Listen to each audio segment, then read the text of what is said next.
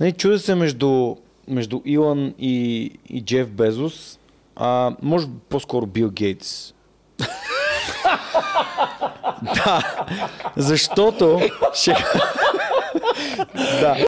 Здравейте и добре дошли в новия подкаст на Impact с Стан, Никола и Жоро Ненов. И свръх човека. И свръх човека, the OG подкастър в а, България. Човек е носещ Атлас Шръкта е там е книгата, като Атлас носещ цялата подкаста сцена тук в България. Е, Добре чак. Жоро. Добре заварили и благодаря много за поканата. За мен е удоволствие да гостувам в, в вашия канал и във вашия подкаст. И за трети път в това студио. Да, за трети път в това студио. Един път фотосесия имах началото на 2022, април месец беше. Да. И един път бях в Limitless при Живко, доста як разговор направихме с него. Топ. Ти, ти тогава беше решил да направиш някакво предизвикателство, да се трансформираш? Или... Да, малко контекст. В края на 2021 отидох на републиканското по джуджицу. Даже беше купата в Бургас. Не, Взех ваза. първия си, не ваза, взех първия си златен медал в България.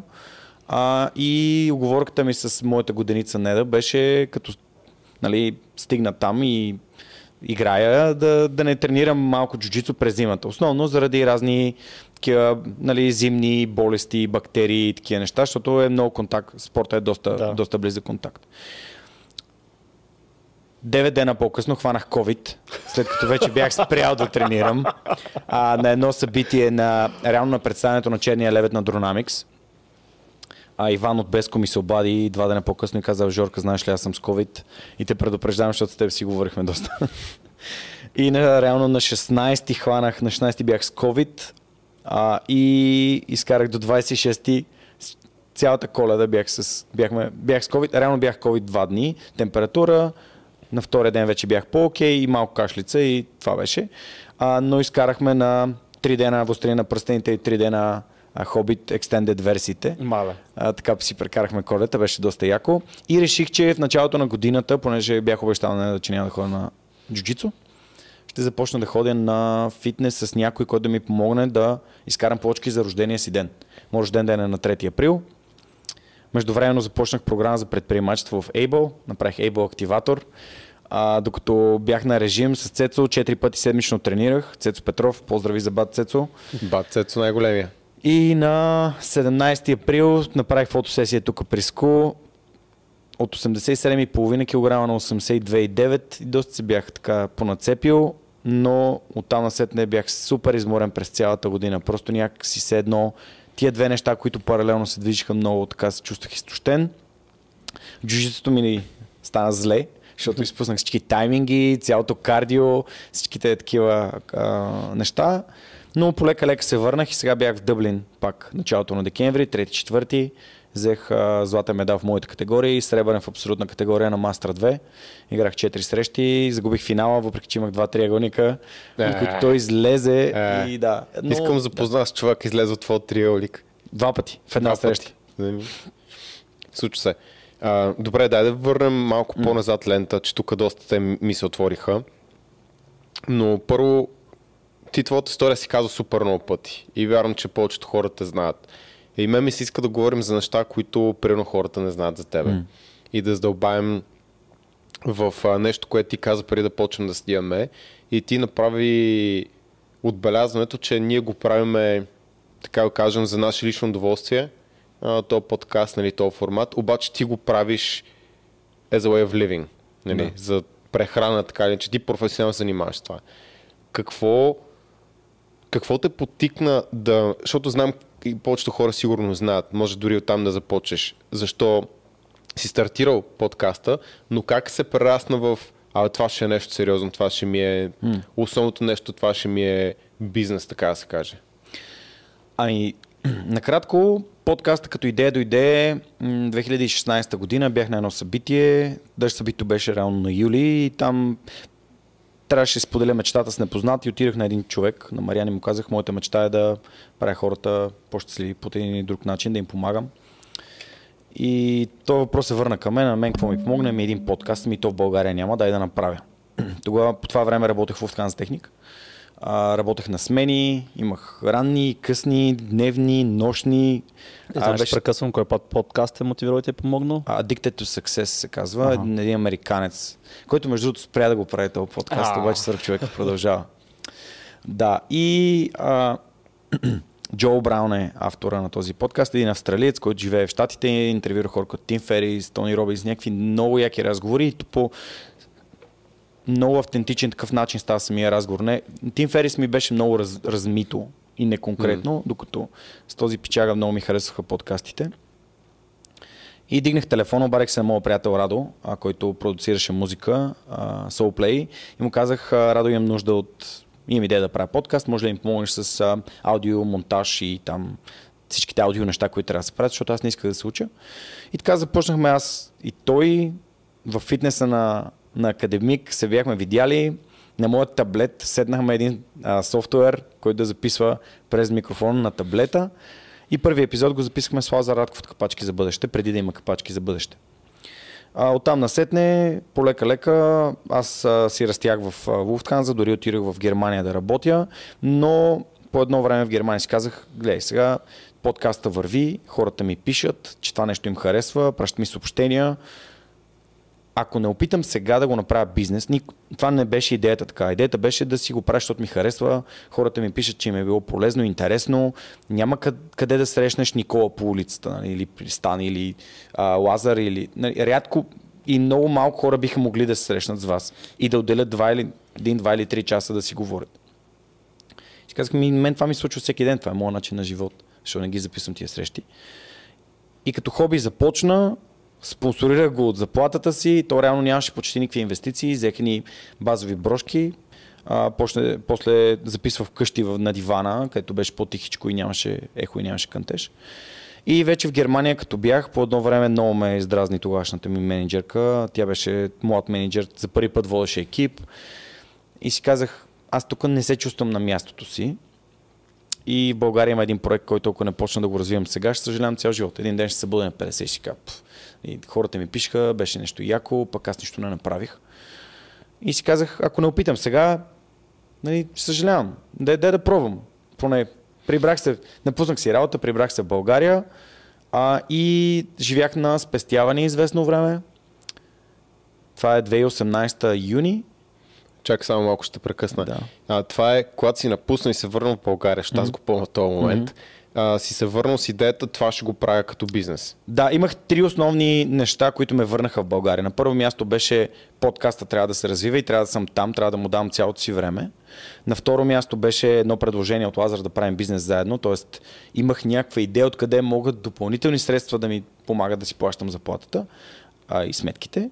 А, и на трето място беше това, че исках да живея с Неда, нали? да сме заедно, защото идеята беше да правим семейство заедно. А, и така, и всъщност се прибрах ам, и започнах да опитвам различни неща. Яко. И реално има ли си някакъв бизнес план, примерно? Защото много хора искат да си превърнат mm. хобито в, в бизнес. Ние също сме го направили в някаква степен. Ние също mm. почнахме с идеята просто да помагаме и те хората почнаха да ни пишат и се задейства това предприемаческо мислене. Ти не можеш да го спреш, но все пак има ли си някакъв план или по-скоро натурално си се случвали нещата или си има по-скоро някакъв идеал, който си искал да изпълниш в бизнес да се превърне? Ами, в моята глава подкастът трябваше да се монетизира сам. Ти много добре го описа. Създаваш съдържание, което е полезно и когато е полезно, хората ти пишат, че това нещо им решава някакъв конкретен проблем. А, всички хора, с които говорех тогава, нали, бяха монетизирай го, монетизирай го, монетизирай го. Аз обаче държах, че то ще се монетизира само. В моята глава как? нямаше друг план. Как само? Ами само, когато, когато създаваш нещо от нула, имаш два пътя. Пъти на съдържанието и пъти на монетизацията. Uh-huh. Ако ти беше започнал да искаш пари за видеята, а, които снимал там с чашата и с телефона, uh-huh. най-вероятно нетата, които щеше да чуеш, ще да те обесърчат да го правиш. Uh-huh. Затова ти се концентрирал на какво? да, да събирам, да споделям полезна информация. Mm-hmm. И колкото повече събираш, споделяш, първо ти се развиваш като човек, който а, знае неща, все повече, който може да води и говори пред камера. Трето, а, трупаш съдържание за канала си или за сайта си или за там, където е твоя поток от информация. И всъщност не чуваш не. И както говорихме преди малко, т.е. всяко натрупване на действия те прави все по-добър, а съдържанието все повече и достигаш до все повече хора. Колкото и малко да са то органично, но то, то Да, ръст. защото И- особено в днешно време са много малко. и след това, нали, аз докато ги мислех тия неща, слушах Дан Саливан, това е да- създателя на Strategic Coach, един човек, на който се възхищавам. И той беше използвал една концепция, че когато а, правиш неща, винаги има opportunity. Тоест има нещо, което те вдига на много по-високо ниво, отколкото когато си могъл да започнеш. И на 158 епизод, когато се появи първия а, спонсор на подкаста, който се появи с идеята, бе, ти правиш нещо много яко, искаш ли да си да видим дали можем да ти помогнем. Кой ти беше първият спонсор? А, Телас. Телас ми се обадиха и казаха, много се кефим това, което правиш. Ние искаме да достигнем до младите хора в България, които знаят езици и искат да работят на нали, голяма готина компания. И аз им казах, супер, ама вие не, не, не може да ми се мещате в съдържанието. Това не е нашата идея. Нашата идея е да те подкрепим, защото ни харесва това, което правиш. И буквално от 0 лева на следващия ден имах 6 месечен договор с... Аз даже имам лайфче във Facebook, бях пуснал, като подписах договора и беше...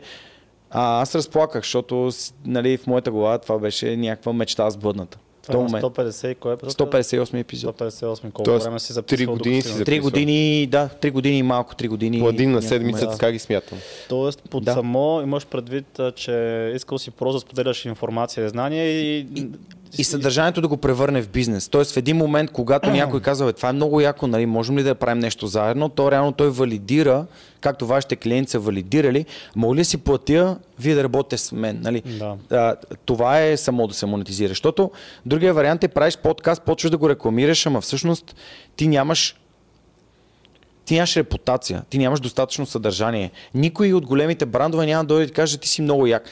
Освен ако нямаш... Нали, аз тук вас ви давам за пример, защото вашия подкаст започва от раз с едни 80-100 хиляди души, които са хората в вашите други канали. Аз обаче започнах от абсолютната нула. Аз имах нула човека, които знаеха кой е Георги Ненов в социалните мрежи. Айде, 3, 5, 10 човека, не хора, с които съм общувал. А, и когато имаш аудитория, всъщност монетизацията идва от аудиторията, която имаш. И какво значи това? Значи, че когато аудиторията ти има доверие, че правиш смислени и стойностни неща, тя ще те подкрепи в това, което правиш, без значение какво е. Защото моята аудитория в момента, какво прави? Тя подкрепя подкаста с Patreon дарения, които в момента минават през нашия сайт, подкрепя като Трябва да са през Stripe.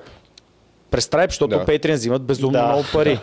А, Те са... аз това нещо го интегрирах вече в момента, в който имахме работещ сайт, благодарение на доброволците. Тук на Мария и Яница трябва да им благодаря, защото без доброволците с друг човек изобщо нямаше да бъде това, което е. Ам, след това хората, нали, компаниите, а, тук е огромна благодарност към тебе, Никола, защото в момента, в който ме свърза с Мишо Стойчев от Йод по SMS Bump, а, и Мишо ми каза, «Бе, ние направихме проучване и твой подкаст е един от най-слушаните при нас, искаме да рекламираме при теб, защото ако нашите колеги слушат твой подкаст, значи най-вероятно и други като тях слушат твой подкаст. Нали? Да. И това е същото. Нали? Ако имам в аудиторията си хора, а, които работят в Йод по SMS Bump, значи най-вероятно има хора, които работят в другите IT компании с сходни профили. Така че а, всъщност ето аудиторията, тя е това, което монетизира. И а общността е това, което изгражда, как да кажа, нали, аудиторията тя се дели на два типа. Нали. Слушащи, те са пак като в маркетинговата фуния, хората, които са отгоре. Те слушат, има такива, които са абонирани, които са по-надолу по фунията и тия, които са решили, аз искам да съм част от общността на свръхчовек, защото подкаста ми дава много неща или защото подкаста а, ми помогна да реша конкретен проблем в този момент, да си намеря, да знам, терапевт или каквото и да е. Нещо, което е променил живота на човек към по-добро, което си е моята мечта и затова го правя. И всъщност те стават част от една общност, около 300 души. Никола също е вътре, за което също съм благодарен. А, и тези хора вече, те са един барометър. Правили правилните неща, правили правилното съдържание.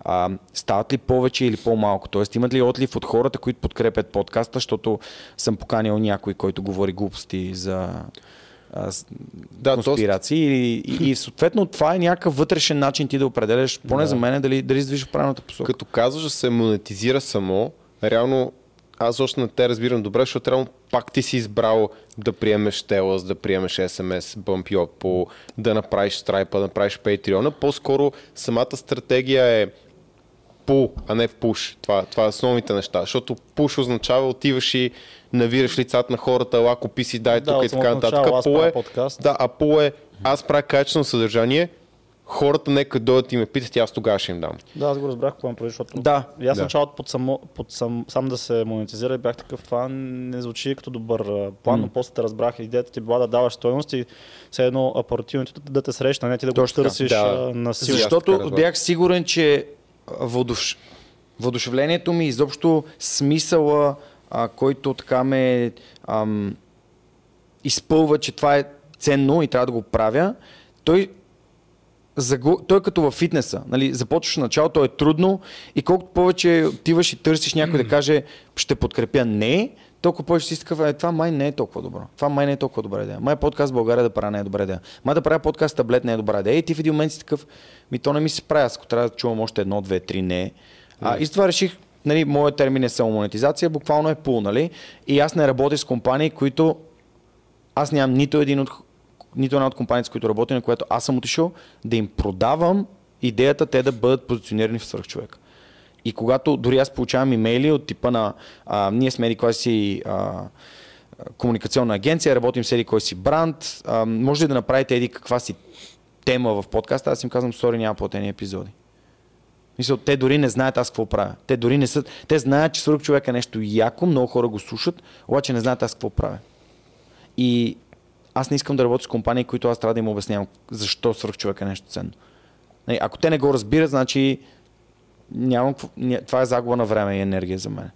Не, не ми е до дали имам един повече или един по-малко партньори на подкаста, ми е до това дали тези партньори знаят какво прави, разбират, че по този начин, помагайки на мен, ми помагат да стигаме до повече хора, да стигаме до а, да правим технически по-качествен а, звук и картина, а, да ходя по училищата из България и да разказвам за подкаста, защото според мен това е един от начините да имаме едно по-добро бъдеще, когато децата знаят кои са хората, които дадат добър личен пример, а не само а, им говорят за новите брандове на, да я знам, ци, цигари или каквото и да е, алкохол или гримове. В смисъл някой, който говори за нещо смислено, свързано с нещата, които прави в живота си. Добре, според тебе, сега, в наближаваме 2023. Mm. Този епизод мисля, че даже ще е 2023 януари. Мгм. Ще бъде публикуван. Сега 2023 какви са възможностите за подкастинга в България? Защото както нямаше, нямаше, нямаше, изведнъж експоненциално нарасна броя. И искам да знам твоето мнение в момента, рано ли е, късно ли е да започва някой, да го започва ли, защо го започва, а, изчерпват ли се гостите в България най-малкото и така нататък. Защото това са теми, които хората са ме питали. За мен лично подкаст е блог версия 2.0. Тоест, ако ти имаш какво да кажеш или ако имаш нещо, което ти допада или ти харесва и искаш да го правиш, подкаста е много лесен начин това нещо да е лайф много бързо. Тоест да го, да го създадеш много бързо. Например, а, сега искам да правя канал за... Не, в Америка са много вървежни, за прино кецове, специални там винтич колекции и така нататък. Мога да си направя подкаст, който разказвам за това как се поддържат обувки, как се избират, как се търсят, къде се намират и така нататък. Мисъл, всяка една ниша в момента има толкова много ниши, в които няма подкасти. А подкаста може да бъде първо, страхотен начин да генерираш съдържанието изначално и след това това съдържание да, да го вкараш в различните а, целият маркетингов микс. Може да си го качиш на сайта като статия, може да си го качиш в Инстаграм като пост и така нататък и така нататък. Тоест, подкаста може да е това нещо, което те захранва с съдържание. Второ място, ако правиш интервюта, дали зависи с кого говориш, зависи на каква тема говориш. А, няма такова нещо като изчерпаха ли се гостите в България. Ти ако искаш да говориш за гъби или за рибарство, нали, се си имат хора в твоята ниша, с които ти би искал да разговаряш. А, ако искаш да говориш и за бизнес, винаги можеш да намериш и хора, които са гостували някъде, харесали си ти, впечатлили си и да ги поканиш много. Нали. Това, е, не, това не е проблем. Проблема е защо го правим. Нали, не случайно тук загледахме Start with Why, започни с защо. Какъв ни е стимула да го правим? Ние искаме ли да създаваме качествено съдържание в тази ниша за фитнеса или за рибата или за нещо друго, или искаме да изкарваме пари. Защото ако искаме да изкарваме пари, подкаста не е вашето нещо. Защото подкаста няма самоцел да изкарва пари. Не е самоцелно. Аз не правя свръх човека, за да изкарвам пари. Аз съм 6 години, айде да кажем 4 години съдържание до момента, в който се чувствам, че ми плаща сметките и главата ми е, е така малко над водата. Едно кратко прекъсване, за да направим реклама на нашите спонсори, които в случая сме си самите ние. Нашият основен бизнес е да помагаме на заети професионалисти да влезат в една по-добра форма.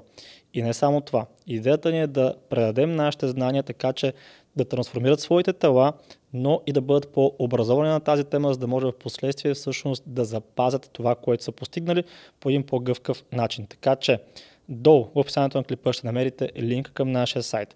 Там ще видите част от хората, с които сме работили, тяхното мнение за нас, техните трансформации и ако желаете да работите с нас, трябва да се запазите час за разговор.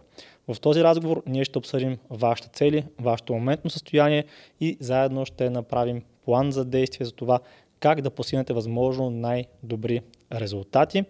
И разбира се, ако можем да ви, да ви помогнем, ще ви поканим да се присъедините в нашата програма. Ако не можем, ще бъдем изцяло честни с вас. Да, според мен всеки бизнес, ако правиш само цел пари, рано или късно да. ще Еми да, ама някои хора не си дават сметка за това. Си, а, той има 400 подкаста в България аз ще си направя, ще бъде много як. А, и всъщност, ето примерно, а, с Сами си спомням един разговор в Twisted Jiu-Jitsu. С Сами Хосна имахме един разговор в началото, това е било 2019 примерно, или 20 и си говорим с него и той ме пита какво правиш. Аз му казвам, правя един подкаст. А, яко. А, и ние, ме, ние правим подкаст, по това време те правиха заедно техния подкаст. И примерно техните подкасти имаха, да знам, 150 хиляди да. гледания в YouTube. Ама колко са им големи аудиториите на хората, де, това, това говорих преди малко. Да. И аз му казвам, ми аз имам, не знам, може би към 190-200 епизода. И, и той има 3, примерно. И въпреки това той има много повече гледани и слушани от мен. Ама аз не го правя заради гледанията и заради цифрите, аз го правя, защото това е моят начин на живот. Това е нещо, което аз се чувствам способен да изваждам максимум от хората или поне някакво съдържание, което е смислено, за да могат слушащите да получат нещо хубаво за тях. И то е for free, безплатно. Сръх човека никой няма да има платени, а, платен достъп за основното си съдържание. Нали. То е нещо, което аз правя за другите. Аз го правя, защото моята цел е да развивам средата в България, като разказвам историите на хора за пример. Нали. И подкаста вече като бизнес, той стана след като валидираха различни хора посредством действията си, а не думите си, защото много хора казват, това е супер, давай, ние ще го подкрепим и забравят някъде и изостават. А разделяш ли студиото от подкаста като различни бизнеси? Защото си говорихме с теб, че се снимат различни формати. Ами, за момента се опитвам с студиото да генерирам допълнителни доходи, които да ми помагат за хората, които ще назначавам в екипа. Сега имам един човек на Трудов Добро, това е Монката. Поздрави за Монката, който е супер якия човек и благодарение на него имаме видео на свръхчовека. А, той ми е Джейми. А, моя Джейми се казва Монката. И да, и, и хората, които казаха, бе, нали ти имаш това студио, можем ли да записваме нещо при теб? И при мен е по-скоро и работата с тях е дългосрочно. Мисъл, искам с тия хора да работя дългосрочно. Не искам те да са тук за 2-3-5 епизода и да си кажете, той тук жорката едни много добри пари. Аз им взимам символични пари, за да им помогна те да правят качествено съдържание. Да, той е при нас горе също. Стига да бъде, нали, да не е за наша сметка, е окей. Okay. В смисъл, и някой каже, ама ти много малко пари искаш, и аз казвам, не искам малко пари, аз просто искам да знам, че с тия хора могат да работят дългосрочно. И утре да, ще ми се обадят, по-скоро. И утре ще ми се обадят, че кажат, абе, ти искаш ли да си водиш на нашето събитие? И няма да коментираме, нали? Мисля, просто ще кажа да. Просто това е изграждане на взаимоотношения и всеки, според мен, бизнес работи на база на взаимоотношения. Това е моята, моето разбиране за бизнес. Спрямо, аз не съм най-успешният предприемач на света. А, далеч съм, но съм най-успешната версия на себе си, чувствам супер удовлетворен от това, което правя. Това е, бих казал, доста важен част И от абсолютно свободен се чувствам също така. Ти Днес, всъщност на колко, вторник, на колко тук. подкаст си хост? А, на три. На, на три подкаста съм хост в момента. На моя, на The Good, The Bad and The Twisted, на Twisted Jiu-Jitsu подкаста и на Recursive, нали, съм ко-хост, нали? На, Да. Реално съм на тия три подкаста, съм имам принос Рекърсив пряк. е на английски, той продължава ли още? Защото Да, да, не Recursive съм- продължава. не съм. Ходим, записваме в Румъния, напред-назад. Много е. Яко е да помагам на предприемаческата екосистема в цяла Юго-Источна Европа, като разказвам историите. Даже имах много яка история с един румънец, а, Андрей Орсачи се казва, който като ни свърши интервюто, само дойде при мен и каза а, ти си най-добрият водещ, който някога съм говорил. И аз казах, защо, какво те кара да мислиш така и той? Защото целият разговор беше за мен. А как си подбираш гостите? Защото трябва имаш някаква цетка. Ти каза, че Много е субективно. Цетката съм аз. И сядам, говоря си с хората. Приятно ли ми е да си говоря с тях? Казват ли нещо смислено, стойностно? Тоест, преди самия разговор си Да, задължително. В смисъл, нямам, не каня хора просто здрасти е, канете в моят подкаст. Нали, Обикновено е много ще се радвам да си направим предварителна среща, да си поговорим, да ти разкажеш за това, което правя, да ти да ми разкажеш за нещата, които ти правиш. И там вътре виждам как хората разсъждават това, което обединява всички гости на подкаст, че искат да дадат. Не, няма нито един гост, който аз съм поканил да е влязъл в подкаста и да започна да обяснява. Аз съм много як, а, правя е тия яки продукти и обучение, книги, купете си ги, те ще ви помогнат супер много. Нали? Хората са, те разказват за техния живот, техната идея е да предадат нататък нещата, които са научили. И в някакъв момент това изгражда контекст и накрая казват, примерно, това е новата ми книга, в нея говорим за продажбите и хората на базата на това, което са чули, си казват, а този човек е написал нещо, което най-вероятно искам да прочета, а не, не обратното. Нали? И даже доста случва ми се някакви хора да ми пишат, здрасти Жорка, нали, примерно, дори мои приятели да кажат, здрасти Жорка, аз сега направих нов курс, може да дойда в под- твой подкаст и го промотирам. Аз Няма шанс. ти нямаш никаква идея какво правя. Ти нямаш никаква идея какво правя. Да. Тоест, използват подкаста за по... като трамплин да стигнат до... Е, като маркетинг инструмент, обаче Това не ми е целта. Мен целта ми е да дойдеш Да. да разкажеш нещата, през които си преминал. Нали? Ако искаш си разкажи за курса после, ама ти трябва да имаш нагласта, че трябва да дадеш, трябва да има първо трябва да дадеш стоеността. Да, Това е пък те продажбите си идват а, чисто натурално. Ама ти като не Те- го разбираш, те аз- ефект. То е някакъв ред, фла- то е огромен червен Да. флаг, нали? Ти, ти ми кажеш нещо, което Реално и, идеята би била ела и бъди толкова увлекателен и готин гост, че после дори да не казваш, Те че имаш курс, включат. хората ще питат тя, бе, този човек има ли нещо повече? За нашата менторска програма доста хора дойдоха от свръх човека, просто защото са ни чули историите. Не са... е Боби Мадолев. Да, Виж Боби сме- Мадолев. Да. Той беше първи ми гост за миналата година. Боби Мадолев каза, аз чух епизода с а, Никола и си казах, аз си представям един ден да стоя на този стол и аз трябва да променя себе си. И ако... аз се радвам, че, съм, че са дошли хора при вас. Нали? Това е смисъла. Защото знаете, че свърх човека няма афилиет към вас или към каквото и да е. Като има афилиет, аз казвам, нали, че има някакъв Да. affiliation. Ама за мен, ако ние сме дали и сме разказали добре вашите истории, ми те хората Те казвате ми, аз искам да работя правим. с Никола, с Тан, искам да. Аз не се сещам дали въобще сме си рекламирали по някакъв начин услугите. Просто сме казвали, примерно, какво, колко е важно Ама нас то, да тренираме. това е да спорваме ти казвам, че изграждаш отношения. Нали? Хората искат да разберат за другите хора и какви са тия хора, дето стоят срещу тях или в изобщо кои са тия хора, които говорят. Много от слушателите на свръх човека са там, защото те ме харесват мен като човек и като ме срещнат и казват, даже миналата седмица бях на обяд с един, а, с един човек, аз Симеон, и той каза, аз съм те слушал толкова много, че имам чувство, че ти си мой приятел. И това са ми перфектните Лекс слушатели. Фридъм казваше, а, как му кажеш това? Не интернет приятелство беше друг термин, но все едно по същия начин, че хората, които слушаш най-много, те ти стават приятели виртуални, така да се каже. И това ме... Това е най-яката валидация за мен, защото това значи, че този човек, ако аз утре направя нещо, той ще каже, хм, след като Жорката е поканил този човек, дай да видя какво мога да си взема. Тоест той има пълно доверие в нещата, които правя. Той ме счита за приятел.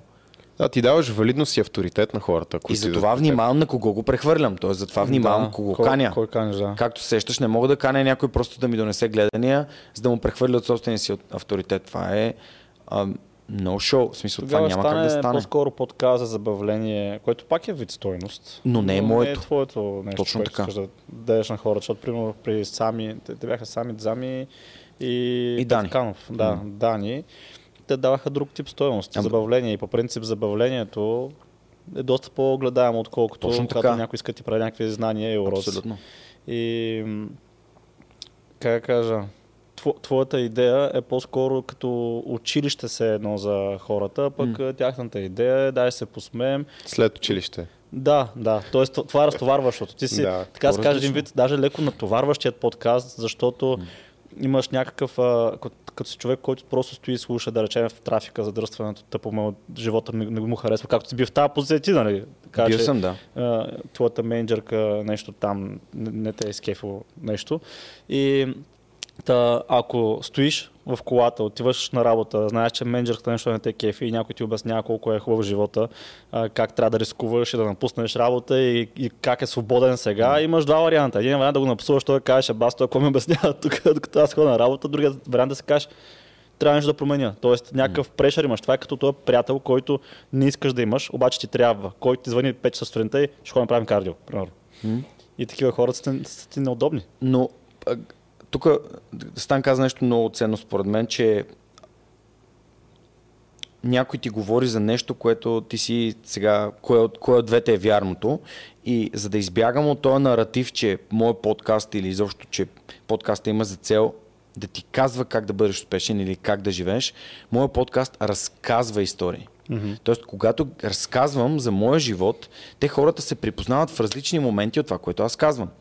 И си казват, хм, Георги, когато се е случило това, е реагирал еди как си, а не казвам, ако шефката е ви дразни, не пуснете работа. Mm. Или ако се чувствате зле в работата си, а, трябва да напуснете задължително. Направете подкаст. Аз съм, но, да, да, абсолютно. Аз много съм разсъждавал на тема, кои са компаниите, в които работя по-дълго и защо? Кои са компаниите, които напускам? Каква е връзката ми с колегите, каква е връзката с шефа ми? Каква е връзката изобщо? Нали, задавам си много въпроси. Колкото повече епизоди правя на подкаста, толкова повече си давам сметка, че качеството на въпросите наистина е най-важното нещо и то се повишава.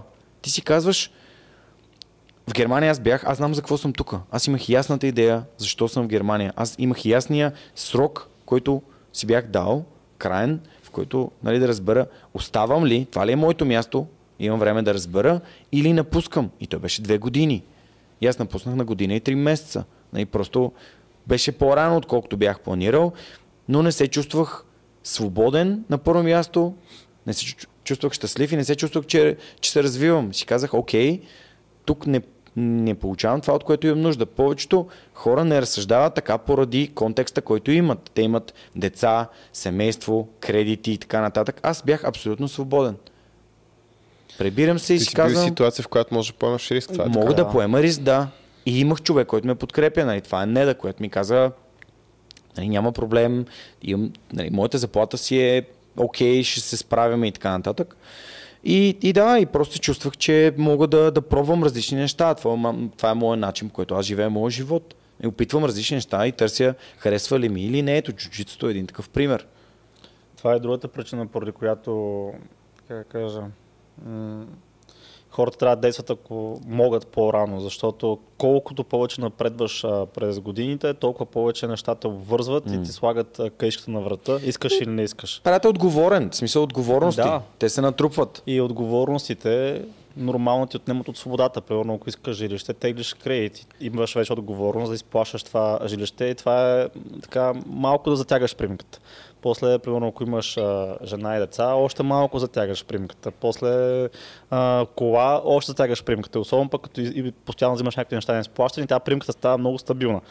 И аз честно казвам, не, не мога да си, да си представя живота без тази свобода, за която говориш. Защото няколко Аз пъти също е много, много интересно, между Защо не другото. мога да живея без да съм свободен? Днеска е, сега е 12.30 във вторник. Да. И това, което казваш, е го- много, много интересно. И хората сега ще кажат и ще си помислят, че когато направиш нещо, примерно като предприемач, или имаш нещо свое, все едно нямаш отговорности. Да, то пак имаш. Те реално отговорности е- стават много повече. Ама много повече. Обаче не, не е също смисъл. Имаш свободата да рискуваш, да правиш неща. Да избираш кога да ги правиш. Обаче носиш много по-голяма отговорност. Съответно и за хората, които са около тебе. И хората, за които се грижиш на заплата и така нататък. Така че различен вид стрес е. Различен вид стрес е. И всеки си го избира.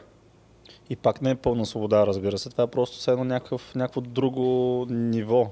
Той лъвът, който трябва да лъва, не е свободен цял ден да лежи, защото такъв, ако днес, ако днес не лъвам, моите хора около мен, нали, моите, а, как кажа, Ловици. хора, да, в прайда, нали, няма да едат покрай. То май мен. ловиците Те- те ловуват но- всъщност. Е, не, зависи. Да, Да, не много съм, основно, да. Не съм сигурен. А, така че, а, да, ние пак имаме задължения, пак имаме отговорности, но просто самата свобода, кога точно да ги свършиш тези отговорности, с кой точно да ги свършиш, защото По може да избираш, начин? можеш да избираш а, прайда си, така да се каже, отбора си, докато и, и, и пак може би звучи едно такова, все едно ги карам хората да напуснат Да. работа и да се предприемачи. Ами, Аз просто казвам плюсовете какви да. са, обаче ние тримата като говорим страстно за това нещо и осъзнаваме колко много ни дава и колко много ни кефи, изглежда се едно го причваме, бъди като нас. А пък Сам- то не е така. Само, че разликата между заплатата и това да имаш сигурност на заплатата, което може да е ценност на някой, да се чувства в безопасност, сигурност а, и при нас и Да. нашето желание да сме свободни, е, че ако вземем една координатна система и заплащането, нали, като си на работа, то нараства там с някаква тенденция от, да знам, примерно 10% годишно. Хипотетично. Да, даже това е много. Да. но да речем. грубо. А при нас ние много време вървим под нула, което значи ние вървим на минус. Живеем от спестявания, живеем от подкрепа на някакви хора, които ни обичат. Аз съм живял, аз съм бил 6 месеца без работа преди да започна в Уфткан за техника. Аз, да, за един мъж и поне за мене, това да нямаш пари е най-кофти нещото на света, просто се чувстваш смачкан. Аз трябваше да се върна при нас, ще живея. Аз същото, аз направих същото. И всъщност в един момент, когато вече започнеш да си предприемач и започнеш да получаваш средства от това, което правиш, тя, кривата, нали, то е някаква права, успоредна на нулата или под нулата, но в един момент тя много бързо започва да се изкривява нагоре. И сега риска е, че ти не знаеш от ден 0 до ден Хикс, в който вече си над 0 или над сметките ти, колко време ще мине. Защото могат да минат една година, могат да минат 3 години, могат да минат 6 години. И както каза Бил Гейтс, а хората наценяват това, което могат да направят за една година и подценяват това, което могат да направят за 10. Ако това е важно за теб, искаш да направиш подкаст, представи си, че го правиш 10 години. Прави го така, че все да го правиш 10 години. Аз започнах моят подкаст с идеята, че направя минимум 999 епизода. Аз първият ми епизод се каза епизод 001. Хм. И си казах, дай да пробвам и да видим сега полека-лека от време на време разговор и в един момент си казах, чакай, ще записвам всеки вторник. И аз вече знаех, че това е моето нещо. И сега отивам при Жорката в автентичност, той ми казва, възхищавам се на постоянството ти. И аз му казвам, Жорка, аз съм най-непостоянният човек, който ти познаваш, гарантирам ти. Просто свръх човека и под този подкаст е нещо, което правя с огромно удоволствие. Аз го правя го с някаква невероятна наслада. Това е моето нещо. Вчера съм записал 4 часа и 15 минути. Епизод. От 11 до 4 часа до 3, 4 часа прибрах 4 и половина вкъщи. Беше някаква абсолютна лудница. И беше много приятно и, и знаех, че това е моя работен ден. Някой ти 4 часа си говориш с някой. Да, ама аз съм гледал, подготвил съм се, писал съм си въпроси. Абе, така 4 нататък. часа да, да внимаваш и си фокусиран в разговор не е толкова лесно, колкото хората си мислят. При нас също Отстрани. вторника е ден записване и много често ние записваме от 10-11 сутринта до 9-10 вечерта. Обикновено 3-4 подкаста по 2 часа и половина, 3. Това е много изморяващо. Повече от два на ден не правя. Не Ние мога. сме Ние двама. сме снимали 4 епизода. Ние сме двама. да. Това е разликата и, и може малко Да. да, М. се редуваме. А, но освен това сме и машини.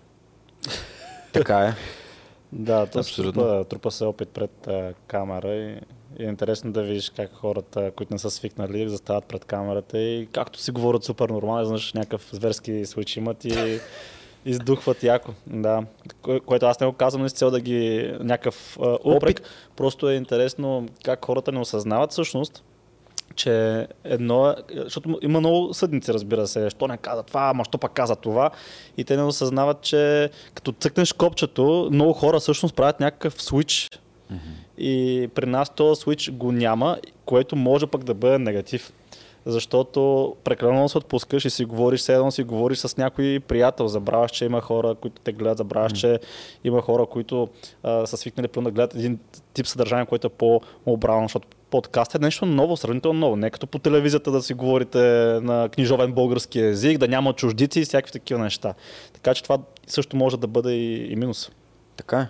Иначе като става въпрос за това, което говорихме преди две-три теми, сигурно за предприемачеството и какво казваме ние с там в този подкаст и какво казваш ти, а, аз ще си позволя да кажа, че всъщност пък промотирам предприемачеството.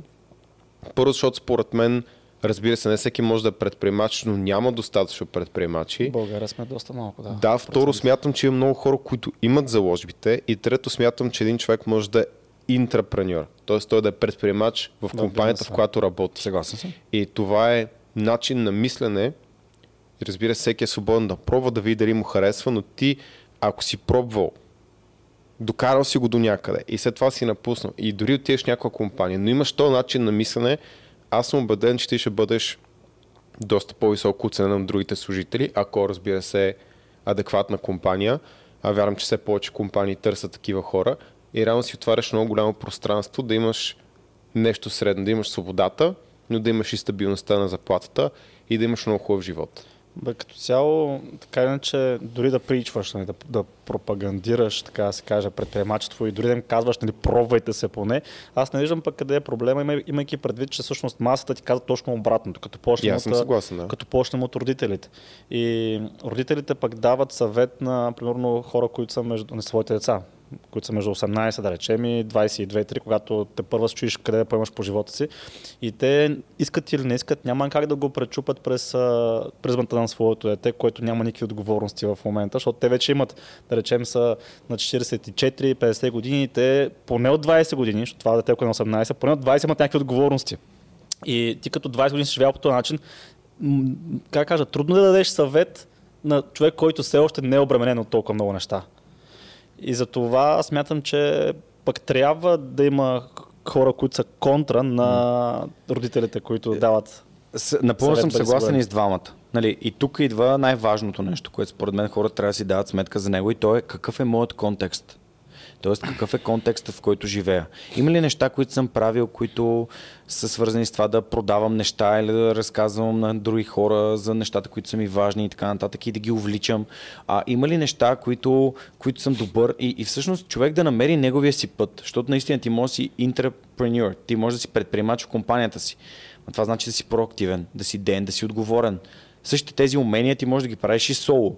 И въпросът е, ти търсиш ли нещата, които за теб са важни или следваш нечии чужди а, рамки и ограничения? Mm-hmm. Защото и двамата ми родители са научни работници.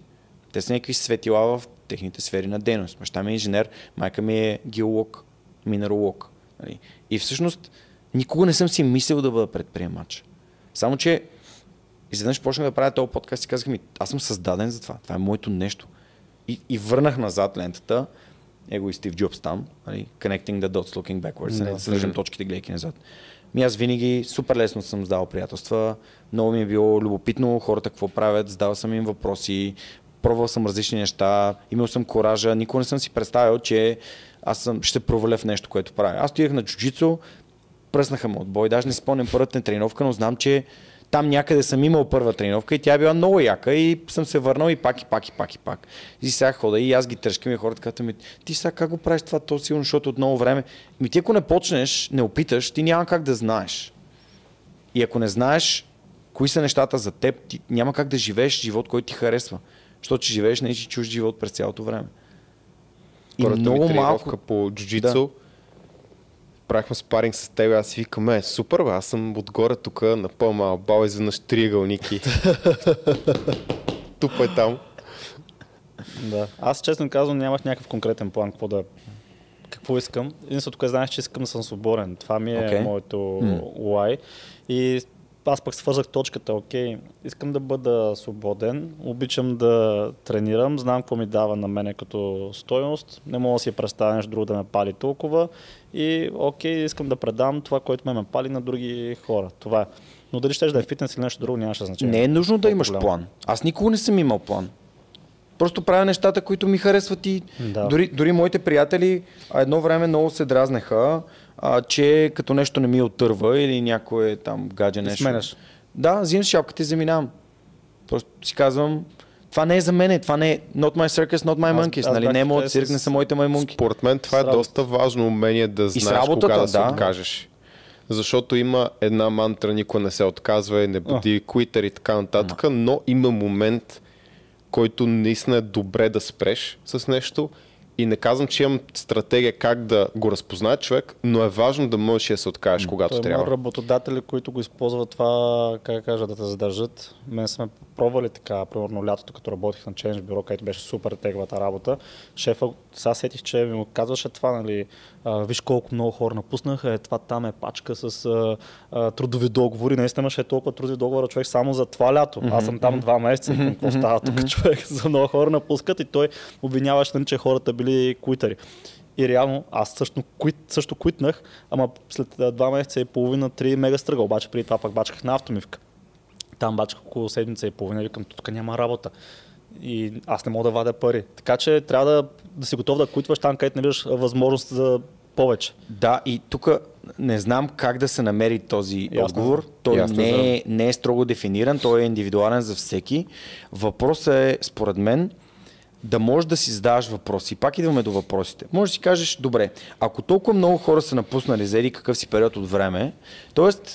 тук ситуациите са две. Или Те са Про- куитари. Или проблем е в тях, или проблема е в шефа. Сега, има ли начини, по които да разбера дали аз съм човек, който би останал? Това харесва ли ми? А, научавам ли се нови неща? Аз непрекъснато в работите, работите, които съм имал, съм търсил непрекъснато развитие. Ако нещо вече съм го научил и то ми е повторяемо, аз не искам да го правя. Искам да научавам нови неща. И хората трябва да се познават.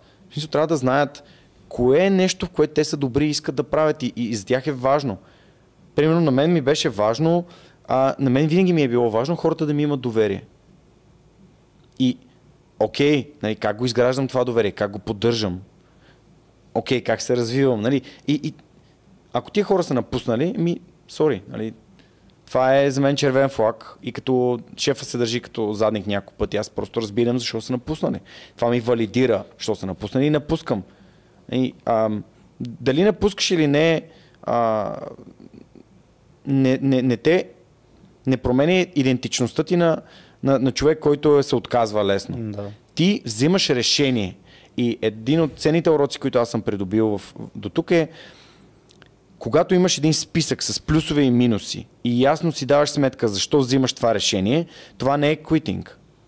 Квитинг е когато кажеш, манята му аз не се занимавам, не искам да занимавам с това и просто напускаш без, без да има комуникация, без да си, си дал сметка, добре, това ми носи пари, какво ми взима, какво ми дава, какво ми взима, какви са плюсовете, какви са минусите. Ти просто взимаш едно решение на базата на емоциите си.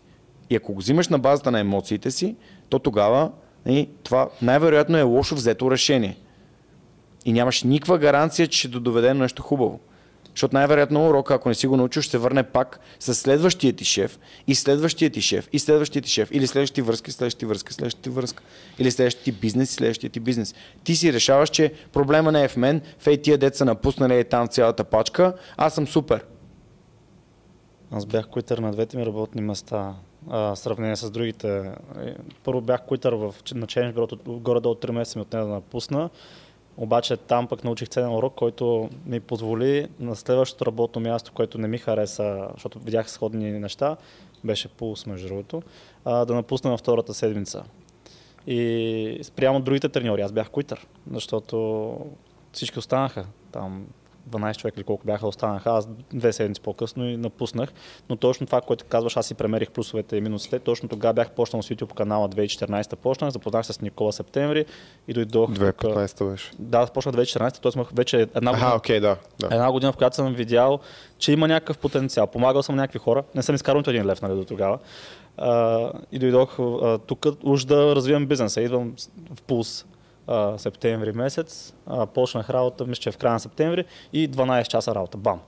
Един час примерно отивам, отивам до работа, един час се връщам, това ти 13-14 часа ти си инвестирал в това. И си казвам, аз нямам никакво време. И тренирах на лостове 12 вечерта, защото все пак да поддържам това, което съм постигнал като физика, защото знам, че пък това ще ми помогне да а, хората да имат повече авторитет към мен. И към то това всъщност ми пречи. Значи не стига, че не съм доволен от към заплащане, не стига, че не съм доволен от към отношения, не стига, че не съм а, време. доволен и от към време, и от към също така, честно казано, среда. Mm. Не, не ме е екипа.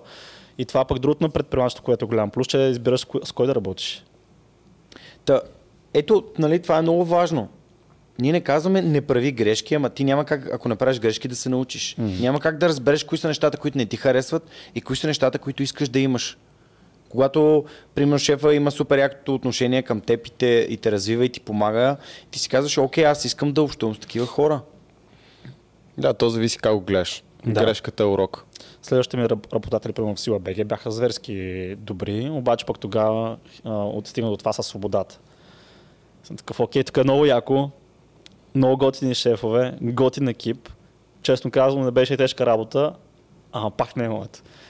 И... То това е целият процес на живота. Да научаваш различните неща в, в Я дефинирате свобода в случая между, защото за мен свободата от предприемачеството е в голяма степен креативна, защото определено, когато сме започвали в началото, че и сега на моменти работи много повече, отколкото на корпоративна работа. Е. Сега много хора е... си представят, нали? Свободата е възможността аз да взимам своите собствени решения. Да. Това е моята свобода. И, и моята, нали? Във връзка с всичко, което касае моя собствен живот. От типа на кога си лягам, кога ставам, кога аз дори не използвам думата работа в подкаста, кога правя неща за подкаста, а кога пътувам. Всичко, което е свързано с моя живот, е следствие на мои избори и решения. Не е свободата е така да не правя нищо. Нямам това предвид. Да. Не знам, представям. Е, и при мен е абсолютно също. Свободата да носиш наистина пълната, пълната отговорност, защото когато пък работиш за някого, винаги може да си измиеш ръцете с него. И реално ти пак носиш пълната отговорност, но тъй като има човек, който е над теб, ти му я прехвърляш винаги. И това според мен е нещо, което, а, как кажа, bad habit е. Да. Да прехвърляш винаги отговорността на някой, който е авторитет над тебе. Според мен екстремната отговорност на Джоко е книга, която всеки трябва да прочете. Да, съм съгласен. Не за да прилага нон-стоп екстремна отговорност, това, той, нали, да. той е радикално там, ами за да, за да поем... просто за да погледне една гледна точка, свързана с какво ще стане, ако аз кажа, закъснявам, съжалявам, тръгнах късно, отговорността е моя, ще си поемам последствията. Примерно да, да, да удариш колата на другия, при мен ми се случи, миналата година DFBG ми бяха ам, а, подаръка, коледния подарък от DBG за, за мен бяха едни такива тека кейкчета и трябваше да ги взема от младост и паркирам. И на влизане в колата нещо си дигнах телефона и духна един вятър и ми, така ми отвори вратата и тя се удари в една друга кола. Извадих един лист хартия и започнах. Здравейте, така и така. Поради невнимание, отрасках вашия автомобил, нали, това е моят телефон номер, моля да ми се обадите, еди какво си. Нали? И, и го оставям там. Дали те ще се обадят или не и ще си потърсят нали, обещетение по някакъв начин или не, то не зависи от мен. Обаче от мен зависи да поема отговорност. Или някой като иска да отслабва и ми казва, а, Георги, то режим не работи. Що? Еми, защото аз тия неща не ги ям. Или, защото еди какво си. Ма, защото не го следвам. Не го следвам, да, иска да кажа не го следвам, ама то не работи, защото не го следвам. Отговорността е, твоите действия те водят в някаква конкретна посока. Моята отговорност е да ти дам насоки. Твоята отговорност е да извършиш действията. И тук не говорим за вина, защото хората бъркат отговорност и вина. Аз не обвинявам никого. За някои хора наистина е по-трудно и трябва да стигне до някакви други осъзнавания. Обаче, поеми отговорност, защото ние сме се научили някой друг да е виновен. Някой друг да е отговорен. Държавата е отговорна, времето е гадно. Ми добре, нали, си се такъв А, има неща, които зависят от теб. Не си дърво, премести се, направи нещо, почисти си градинката. Ами той някой друг ще е нацапа. Напротив, ти я почисти един път, втори път, трети път и изведнъж хората ще виж как ще почнат да идват да помагат. Нали, това е по-добрия подход, отколкото а, да мислиш, че някой друг е отговорен за това на теб да ти е чисто и живот ти е перфектен. Да, аз мисля, че това е някаква част от нашата народа психология, която виждам с а, наистина нежелание за поемане на отговорност в някаква степен.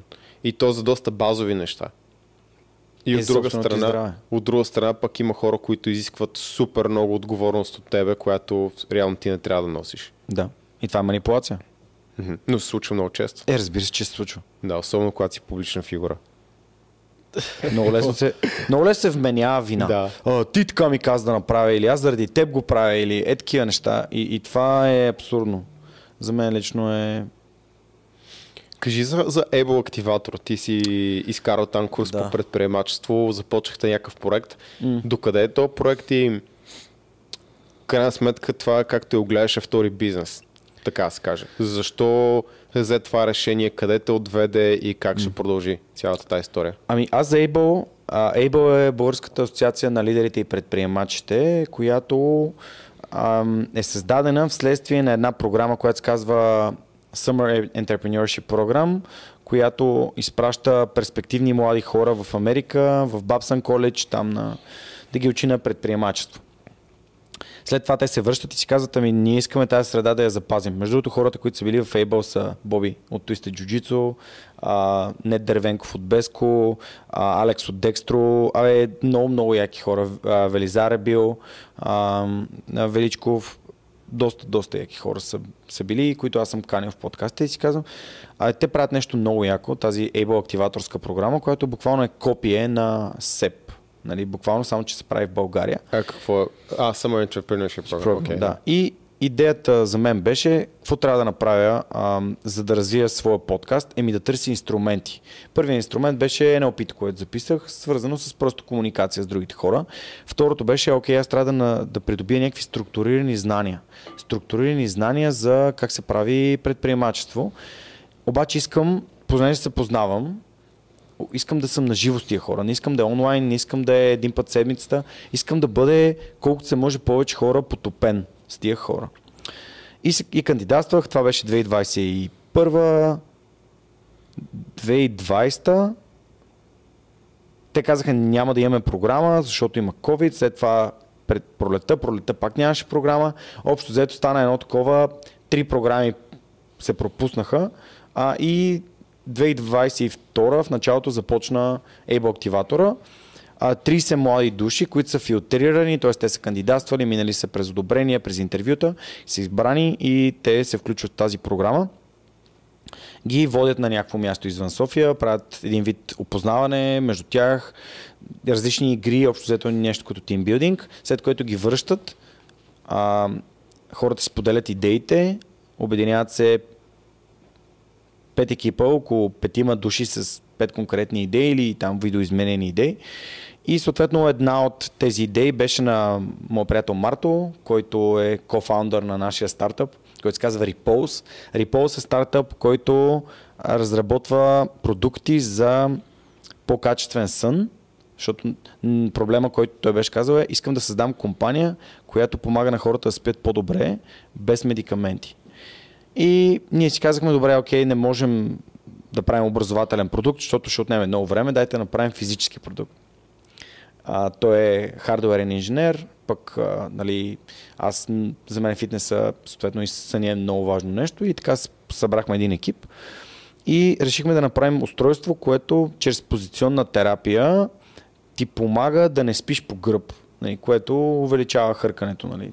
И Да. т.е. по-малко хъркане значи Риск от апне, там всичко. риск от апнея, кръвно налягане, а, също така много важна селинг поинта ни е продаваме го на хора, които имат партньори, които не могат да спят. Това е много добър селинг Супер селинг поинт. Да, е. това го продаваш на жената, не на мъжа. Разбираш, че го продаваш на жената и някой, ама чакайте, вие тук сега разваляте цялата идея, то не работи така, не можеш да продаваш нещо на някой, който няма да го ползва, друг ще го ползва. не. Към проблема е на жената. Жената ще го ползва. Жената и мъжът ще го ползва, когато жена му казва, това го ползвай. А, освен Плюс това, това, това, това въобще не е вярно като твърдение. Смисъл, Но е по-трудно, защото байер персоната ти е една, а юзер персоната ти е Абе, друга. зависи тук, от ситуацията, Тук ми струва, че е лесно, че- защото има много пейн. Да, има много пейн. покрай човек. Болката е огромна и пазара е огромен. Има всяка трета двойка има този проблем. И без значение, в смисъл без значение от половете, в смисъл такъв дори има а, нали, всякакви хора, които хъркат яко. Да. Да, една трета Да, от населението искаш да кажеш хърка просто и това Да, и така. Сега, ние започваме с най-трудното. Направим хардуерен продукт, но имаме бекграунда, имаме контекста да го направим. И Марто се занимава с хардуер, платки, там всякакви неща. А, направихме първия продукт, горе-долу визуализирахме как изглежда и в момента какво правим? Правиме валидация на, на пазара, дали пазара би търсил такова нещо, като имаме по-голяма валидация, защото Philips вече има такова устройство. Същото, само че тяхното е медицинско. Нашата идея е да е лайфстайл устройство. Просто да кажем, това е устройство за позиционна терапия, то би ви помогнало, ако хъркате, примерно. Без да казва а, лекува апнея, е такива, Да, без такива medical claims. Сертификацията Да, да, е, е ужасна, мега да. тежка. Да, именно. Та, нали, това е тежка ниша, ама ние искаме да, ние искаме да се учим. Ние не сме го започнали този стартъп за да правим пари. Ние сме влезли, защото виждаме проблем, за който ние сме а, то е страст на нас да, да работим с това хората да спят по-добре и ние самите спим, спим по-добре. Виждаме нишата къде и виждаме реален продукт, който е в тази ниша, който се продава само в Америка и си казваме, ми, ние може да го направим по-добре. Тоест, реално правиме Blue Ocean Strategy. В смисъл, взимаме нещо и го вкараме в една по-тясна нишка, където няма нищо. А защото принцип слагат или едни такива щипки за нос, а, тапите за уши, да спиш в другата стая, е такива решения се ползват. И всичко това в рамките на 6 уикенда. В смисъл всичките знания ни ги наляха брутално яки хора. Като Любоноков от Хармоника, а, като Тел Шиков от Autobound, сега та, Trade а, Market Star и всякакви много яки хора. А, и след това те канят, ако искаш да станеш част от общността на, свръхчове, а, на Able, извинявам. то, вече, то вече става Какво представлява общността на Able?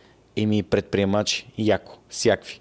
Интрапредприемачи от Да. такива компании. имам пред какво представлява тип а, онлайн, а, офлайн, офлайн срещи, се, да, нетворкинг, всеки месец нетворкинг да. събития, много яки неща. Менторите ни бяха страхотни. Нашия беше Белизар Маринов от Eleven Ventures. а, Добри от Беско беше ментор на, друг, на една от другите групи, на един от другите стартъпи. Алекс от Декстро беше ментор на друг. А, Декстро е Декстро Татяна от, да, от Claim Compass също. бе- Абе, много яки хора. Просто искаш да общуваш. Миро Джуканов, който е създателя на школа, той гостува при мен и каза, Ейбъл за мен е този балон на нормалността, в който аз искам да живея. Защото общуваш наистина с яки хора. Нали, дори хора от Power of BG, Тошко Гилев също е в, а, в Able. Тодор, Тодор Гилев от DreamX. Шаутаут за Миро. Шаут-аут за всички. Те са Е, Миро ни е клиент, не мога да... Значи Миро, да, Миро ви е клиент и освен това Миро идва на джуджицу. Да, и, вече да. И, и много се кефи. А, него съм очаквал 5 години и половина да се гласи да участва в свръх човек. Така че за мен е Able Активатор. Тя е програма за предприемачество до 35. Аз бих казал, че до 40 ще ви приемат, ако наистина имате силно лай, ако имате силно защо. И вярвам, че Able е мястото, в което по... Тя програмата примерно струваше, да знам, 500 лева, като в тебе 500 Добре, лева влизат транспорта ти, храната И вече и имаш... на вас ще ви е полезно. Не, не, им преди дали ще ни вземат, вземат просто. Ми, ако имате достатъчно силно защо да влезете в програмата, моето защо беше, че аз искам да натрупам, да получа знания и умения, които да ми помогнат да помагам и да променям средата. Нали, там не се търсят само, нали, не, не влизат само хора, които искат да изкарат пари. Да кажем, че няма нито един човек, който Ама аз то няма, аз това ще кажа, че то няма как да, да имаш за цел да изкарваш пари. Те винаги са... Това е лошата представа за хората, за предприемачите и за бизнесмените, че твоята, моята идея не е да изкарам пари, моята идея е да правя смислен, нещо смислено да. и Да. да се чувствам добре, правейки го. Просто парите са измерителя дали, дали го правиш правилно. И Достатъчно те добре. са byproduct, те са следствие на Точно. това правиш ли го добре. Аз това, което винаги съм кажа е, че те са ефект, а не кауза. Тоест ти като правиш нещо, което има поз, позитивен а, ефект върху хората, този ефект се връща обратно под формата на някакви финанс, финанси. Това е. Аз го правя за пари, пичове, признавам си. Обаче го правя за пари не защото ми трябва тия пари, за мен лично, а защото те пари ще ми позволят да правя още по-яки неща. Е, да, то винаги трябва да имаш някакво... И, и това, това ми е нуждата от капитал, защото аз искам да направя още хиляда неща в живота си, които да помогнат на много повече хора, да дам доста по-щедри заплати, отколкото в момента. И те пари трябва да си ги изработят чрез трансферна стойност. Така че аз го правя за тях, за да мога да правя още по-яки неща. В моя някакси в моята глава аз го правя, защото искам да помагам на другите. Искам просто да знам, че съм направил нещо, което, което е полезно и те го оценяват и това ми е помогнало. Това ми е достатъчно. Много благодаря. Има огромно удовлетворение в това наистина да правиш продукт, който ти си го направил, ти си изобретил концепцията, ти си го създал, ти си го отдал едва ли не в ръцете на човек и той каже, вау, не съм виждал нещо такова. Remarkable, нали? Не знам дали си чел на Сет Годен.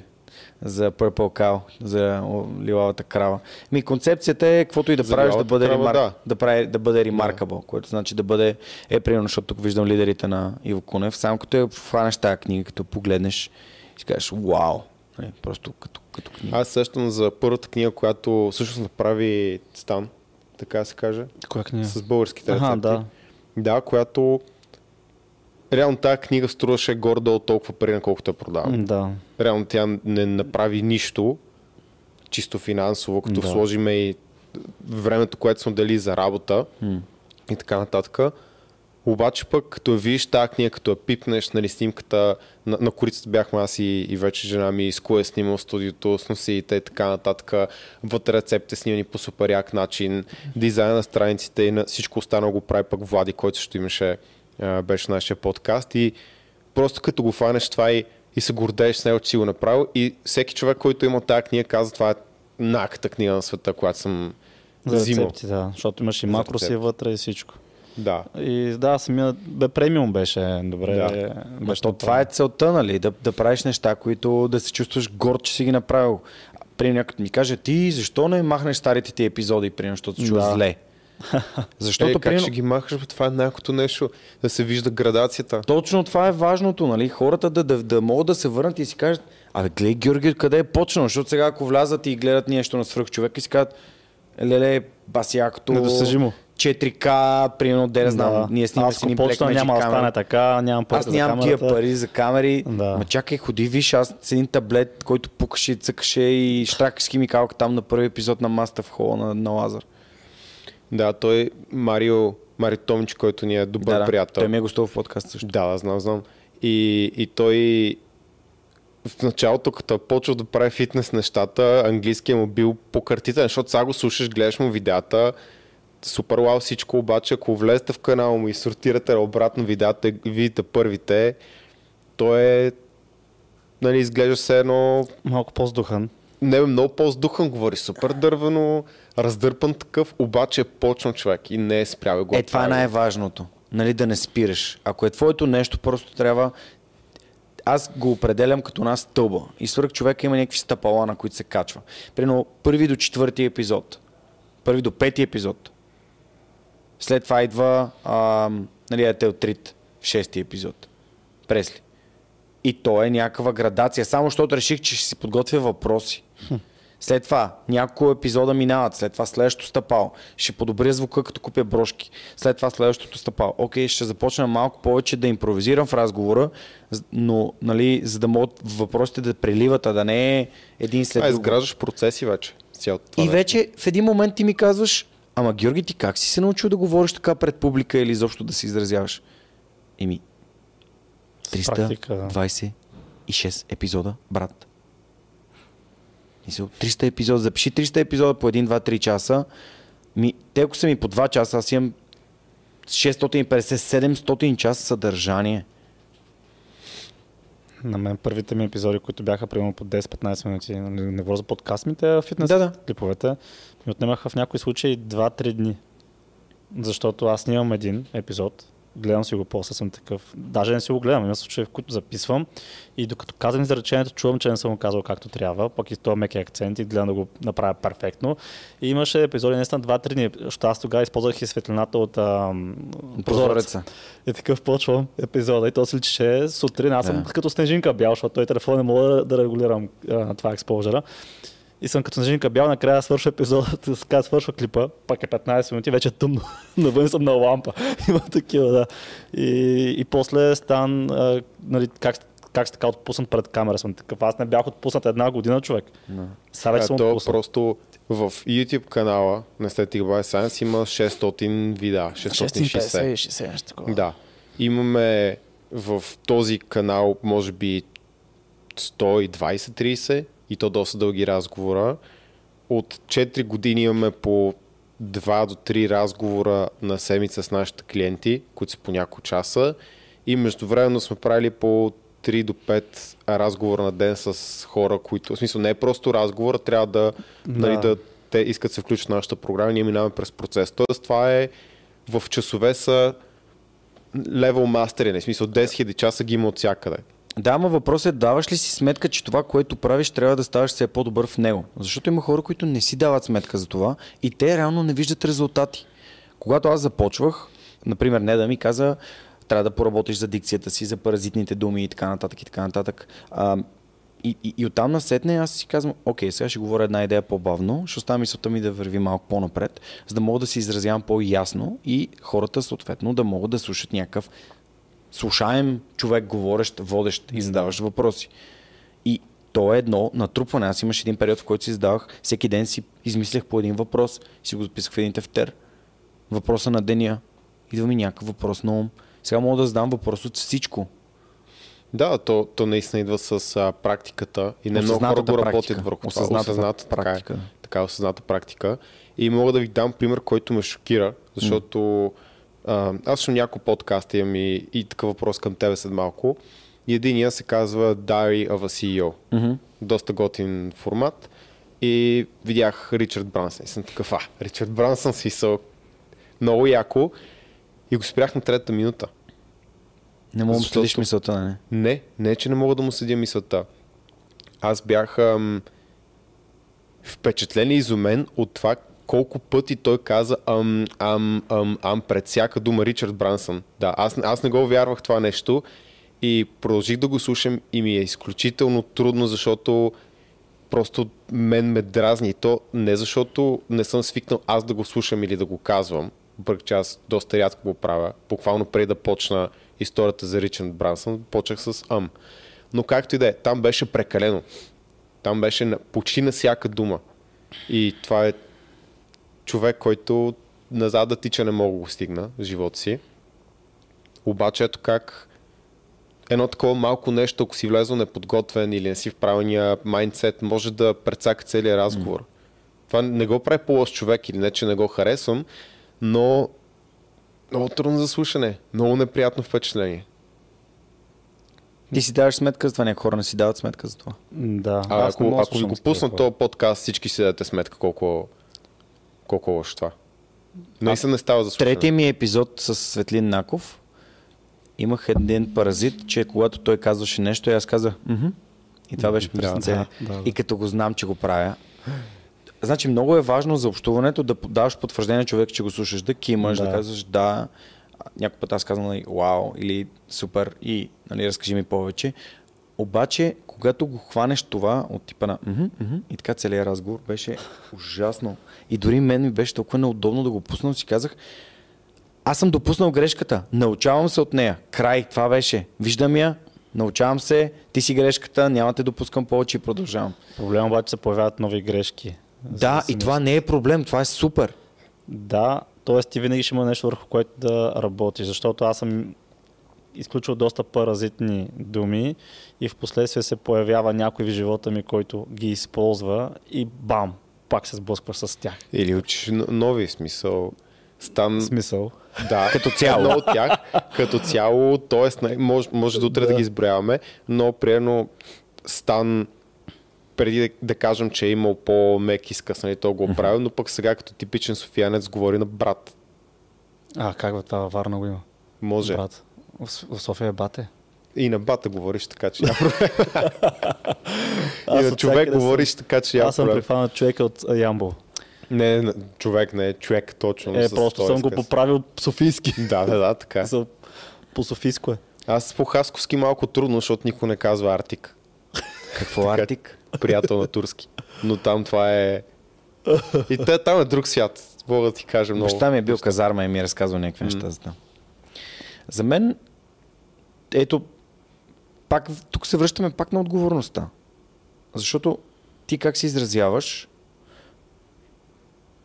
то зависи от теб. Единствено и само от теб. И за теб няма значение как говориш. Ти рядко се слушаш. Има хора, които казват, ми аз не обичам да се слушам. И това е нормално. Нали? Не всеки е да се запише да се слуша. Аз, например, слушам Сръх човека нон-стоп. Да. Аз слушам собствения Yes. си подкаст. Е, сега се прибирам и пускам новия епизод, който ще излезе днес. И трябва да го слушам. Поне един-два пъти да го подготвя, да го пусна. Mm-hmm. Сръх човек е най-слушания ми подкаст.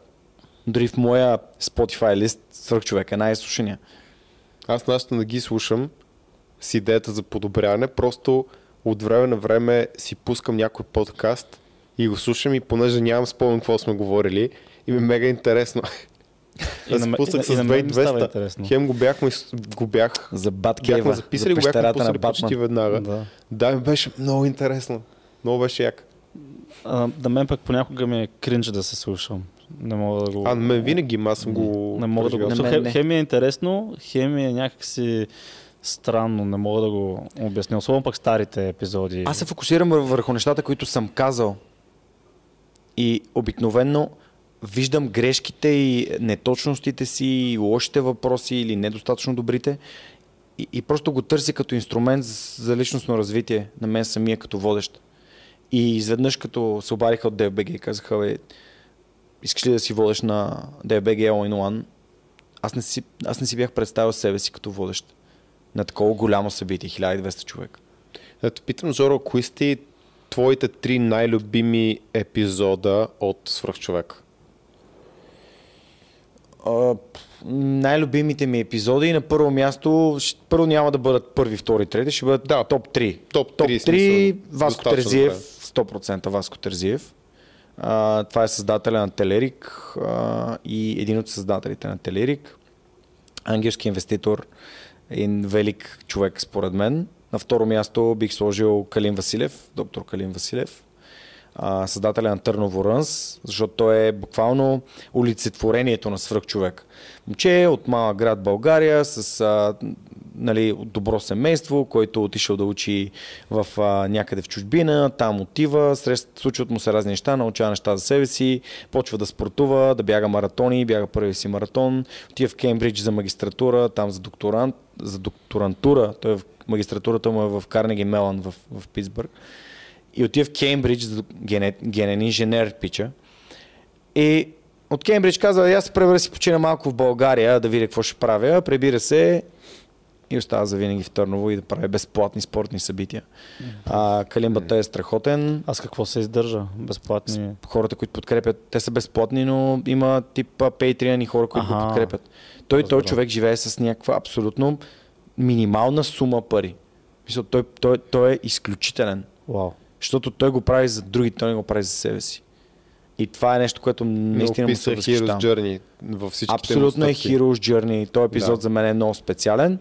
А, професор Мартин Вечев ми е един от новите така любими епизоди, защото когато чуете някой създал нещо голямо в България или където и си казвате, а, той сигурно идва от някакъв супер заможен род, дето и той човек, като, ако сте слушали, той разказа как се е готвил само с писание математика, как, семейните проблеми, пък с баща си, пък с майка си, пък избяга от баща си, пък после отива с майка си в Канада, пък там трябва да носи штайги на пазара в а, Ванкувър на най-добрия Bulgarian Orchard, нали, най-добрия штант на там, българските зеленчуци.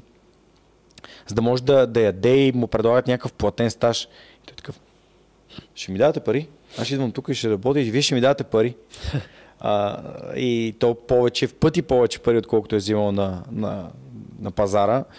И то човек полека, лека, полека, лека става нали, един професор по компютърни науки в а, Политехническия университет в Цюрих. Нали, и създава нещо, като си там в Цюрих, каква ти, е- ти е келепира да правиш нещо в България? Човека просто го прави за нещо по-голямо от себе си.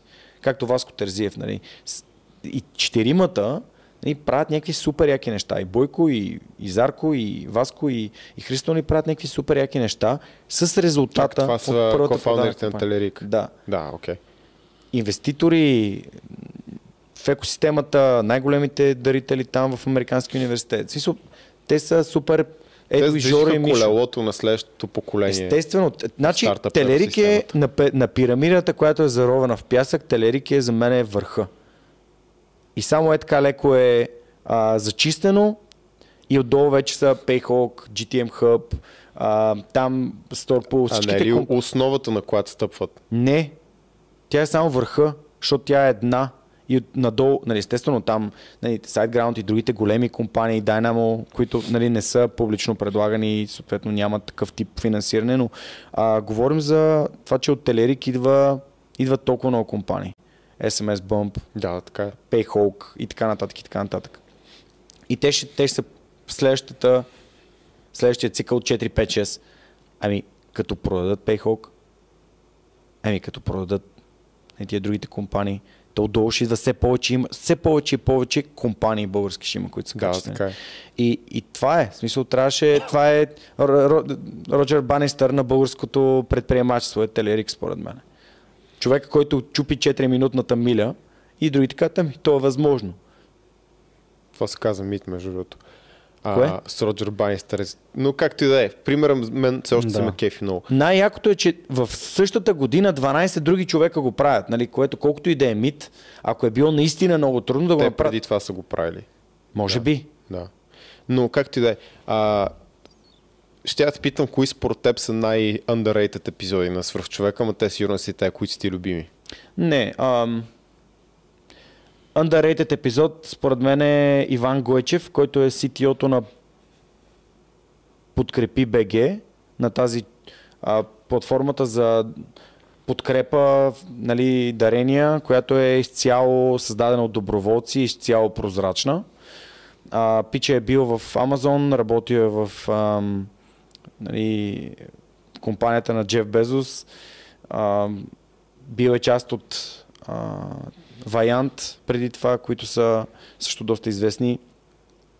И човека от Силистра и си... Това беше за мен един менторски епизод за мен. И отдолу имаш коментари от хората, които казаха не мога брат, изключвам го. Що? Не знам. Защото може би този епизод... Този епизод, не, този епизод просто беше за мен.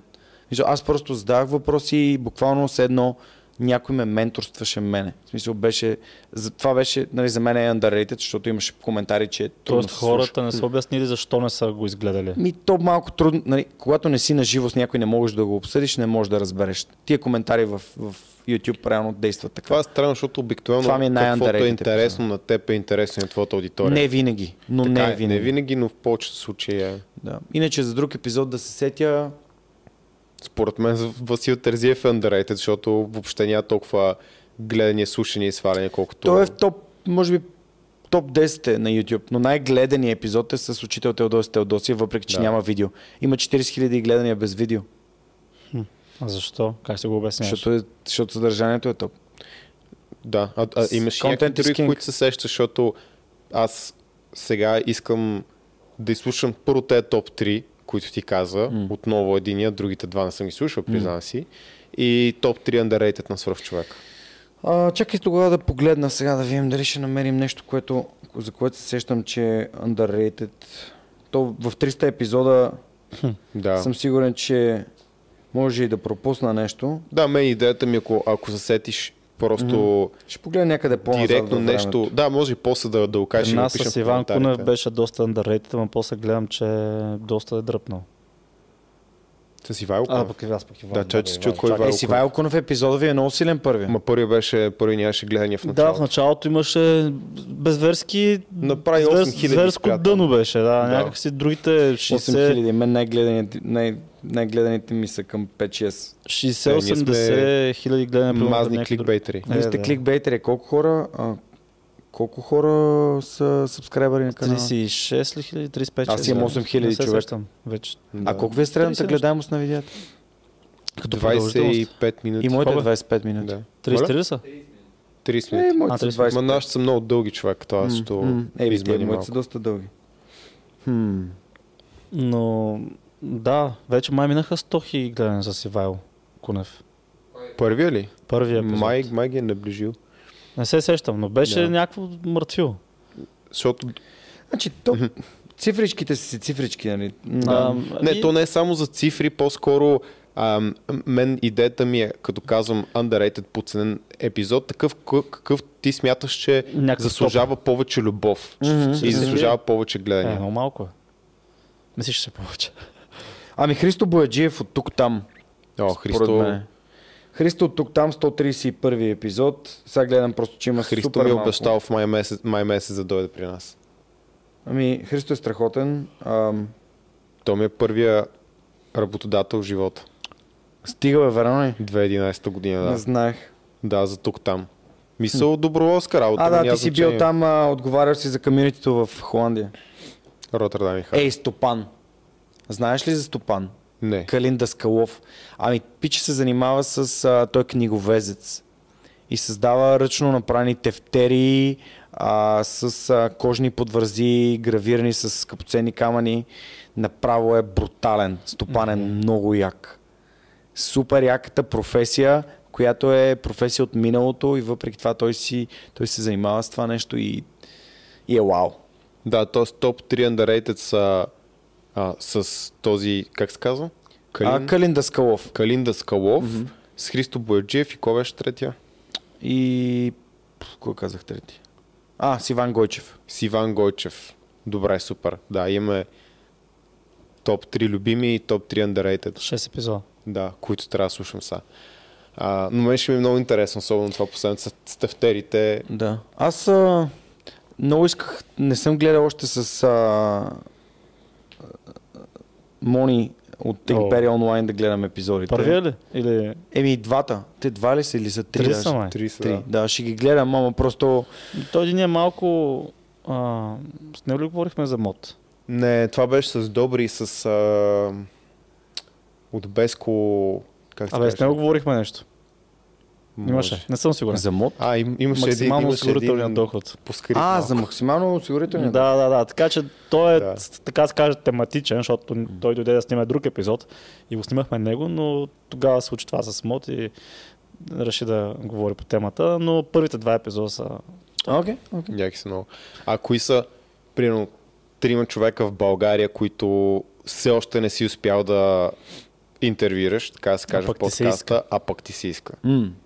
За да видим дали пък ние не можем през нашия скромен нетворк По да принцип, помогнем. знаеш ли, а, за, много е интересно, че ми го зададе този въпрос точно сега, защото наближава епизод 333.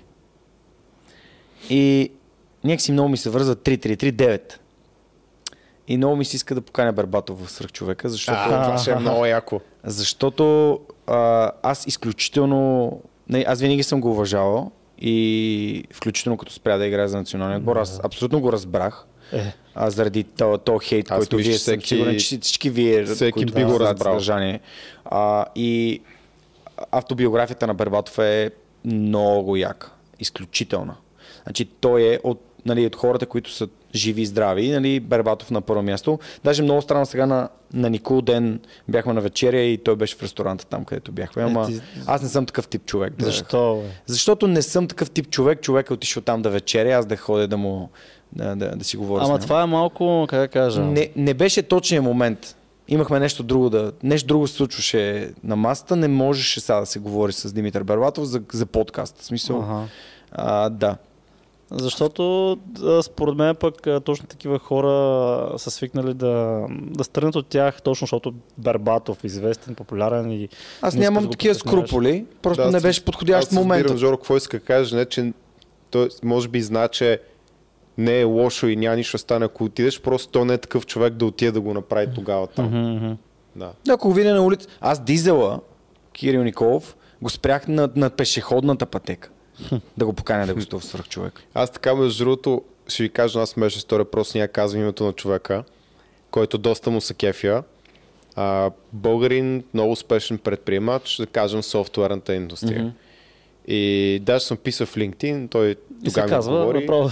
Не, не, не, не, не, сега ще кажа историята. И виждам го в квартала ми, смисъл, знам, че съм съседи веднъж го видях в, в Била и отидох и казах, ти си еди кой си и той, не. Пък аз знам, че той си от него не може да не го познаеш. Не, не, не съм аз.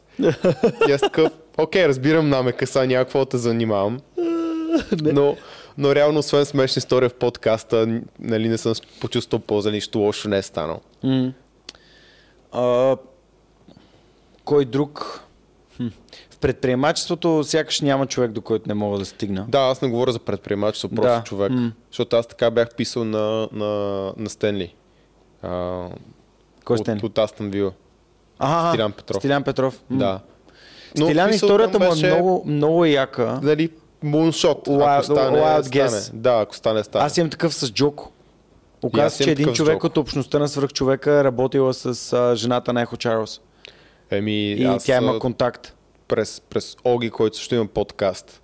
А, е, как се каже? Май негови се каза Limitless на Оги. Подкаст. Ага, Оги от а, Дивата муха. муха, да, Да. Оги. А, Оги Начев. Шаут на Оги. Той покрай Монстър е работи с Джоко и го беше питал директно. Смисъл, М. тук е ни момчета искаш и... Ма, това с- Нормално България, човек. няма, Ако не опиташ, няма, няма- винаги няма- ще не. Отговора винаги не ще не. нищо. Не Няма струва нищо, да, да. питаш. И никой че- няма да си спомня, че ни момчета от България са питали може ли или не.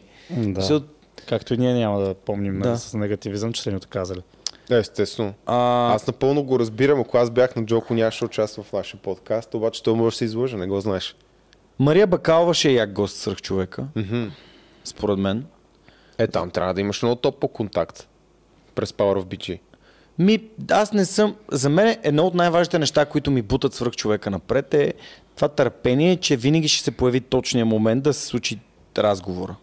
Без да е нахално. Нали, Това е без да е някакво нали, Ела. ръчка. Да. Защото, извиняй, аз ти казвам, здрасти, много се радвам да запишем подкаст. Да, да, няма проблем. И ти кажеш, ми, три часа. И хората са такива, три часа, не, много. Не, т- трябва да, да има, трябва да има познанство, трябва да се, разбираш, трябва да има нещо повече. Аз Нали, ти кажа, съм останал с обратното впечатление, защото в повечето случаи а, тези хора, особено по-известните личности, тя ги викат в радио и телевизия Е, и ги е питат друго. 15 въпроса с 10 минути и те не могат да Това кажат е нищо. друго. А, по няколко пъти ми изопачават и думите, докато толкова му дадеш пространство на този човек. Три часа unscripted. Да, и Григор, той е третия. Димитров ли? Димитров. Да. И на него съм писал. Ам, Аз имам драфт имейл, който трябваше да му изпратя, ама не съм му го изпратил. Описал съм го преди, те знам, 6 години си. Аз не си имам- да Аз пък то по връзка по-скоро с Да. него. Е, той, той не е Покрай Хасково. Хасково, да. Да. А, иначе е много интересно, защото е така се случват нещата. Бях на едно събитие а, Училище за бъдеще и там разказах за свръх човека и за това как трябва да се канят успешни а, хора в училище, за да може от децата да разберат, да вземат добри личностни примери в живота си. А не само от интернет да събират примери на някакви фалшиви хора. А, и, и дойде един човек и каза, дали би искал да интервюраш един наш ученик? Си казвам, кой е този ученик? Никола Цолов говори ли нещо? Исках за Никола, аз съм огромен фен на Формула 1. Той тази година ще кара в Формула 3, което значи, че ще участва във всички уикенди, в, там почти всички уикенди на Формула 1. И нямам търпение, защото според мен това момче има потенциала да влезе в Формула 1 или кара на световно ниво. И се надявам да... Надявам се да го видим в свръх човека. Може би ще го видим преди да влезе в Формула 1. Да, супер. Този епизод 333 искаш Че е готино да е Барбатов. Мария Бакалова. Не бе, Бербатов, Бербатов. номер 9, 333. Еми, ако... Сега да го чакам за 999 епизод след 12 години, нали ще мога. Е, това ще, това ще е топа, но да. А за 666 кой ще поканиш? Не знам. Не си го Някой мисля. лош човек ще е. Тебе те Да. поканих за епизод 100 да направим един Мен мога да поканиш. юбилен. Да, верно, е, 666. защото ние беше много як. Тогава бяхме дявола. 3-4 Готино човека бяхме. Е, няма, няма дял. Аз не съм, аз не съм Да. суеверен. Той и аз. Не, то на базик просто, просто. да даваме етапа се. Тебе, при тебе бокса как върви?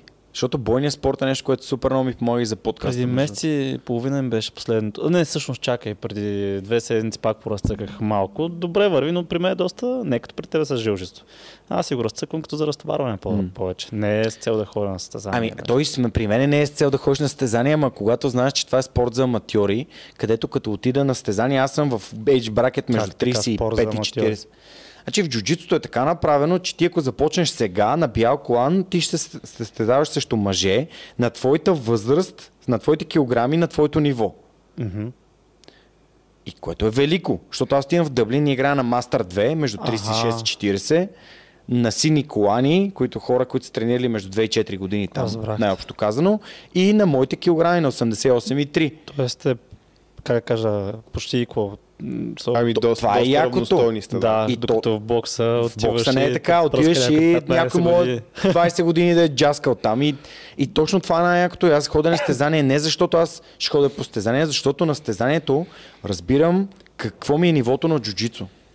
Защото там е адреналинът те тресе, каква ти е физическата подготовка и така нататък. Да. И, така нататък. и отивам за да видя къде съм, а не защото съм някакъв супер а, състезателен тип. Аз обичам стезание и горе-долу се справям добре на стезание.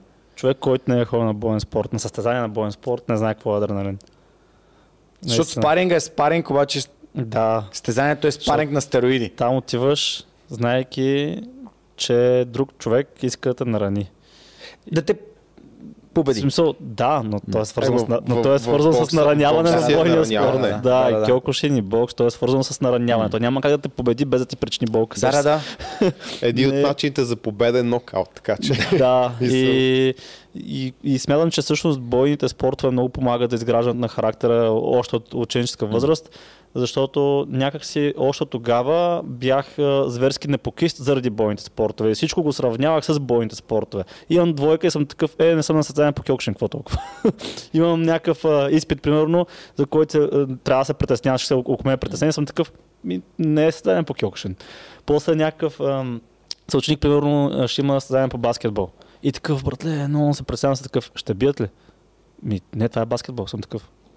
То какво се притесняваш? Къде, къде е проблема? да.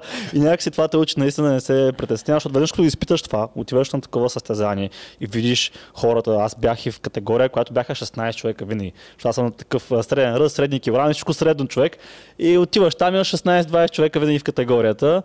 Е, Моята категория е много пълна винаги. И, и знаеш кои са националите и като се паднеш примерно трета среща с национал и си такъв фак, пребан съм.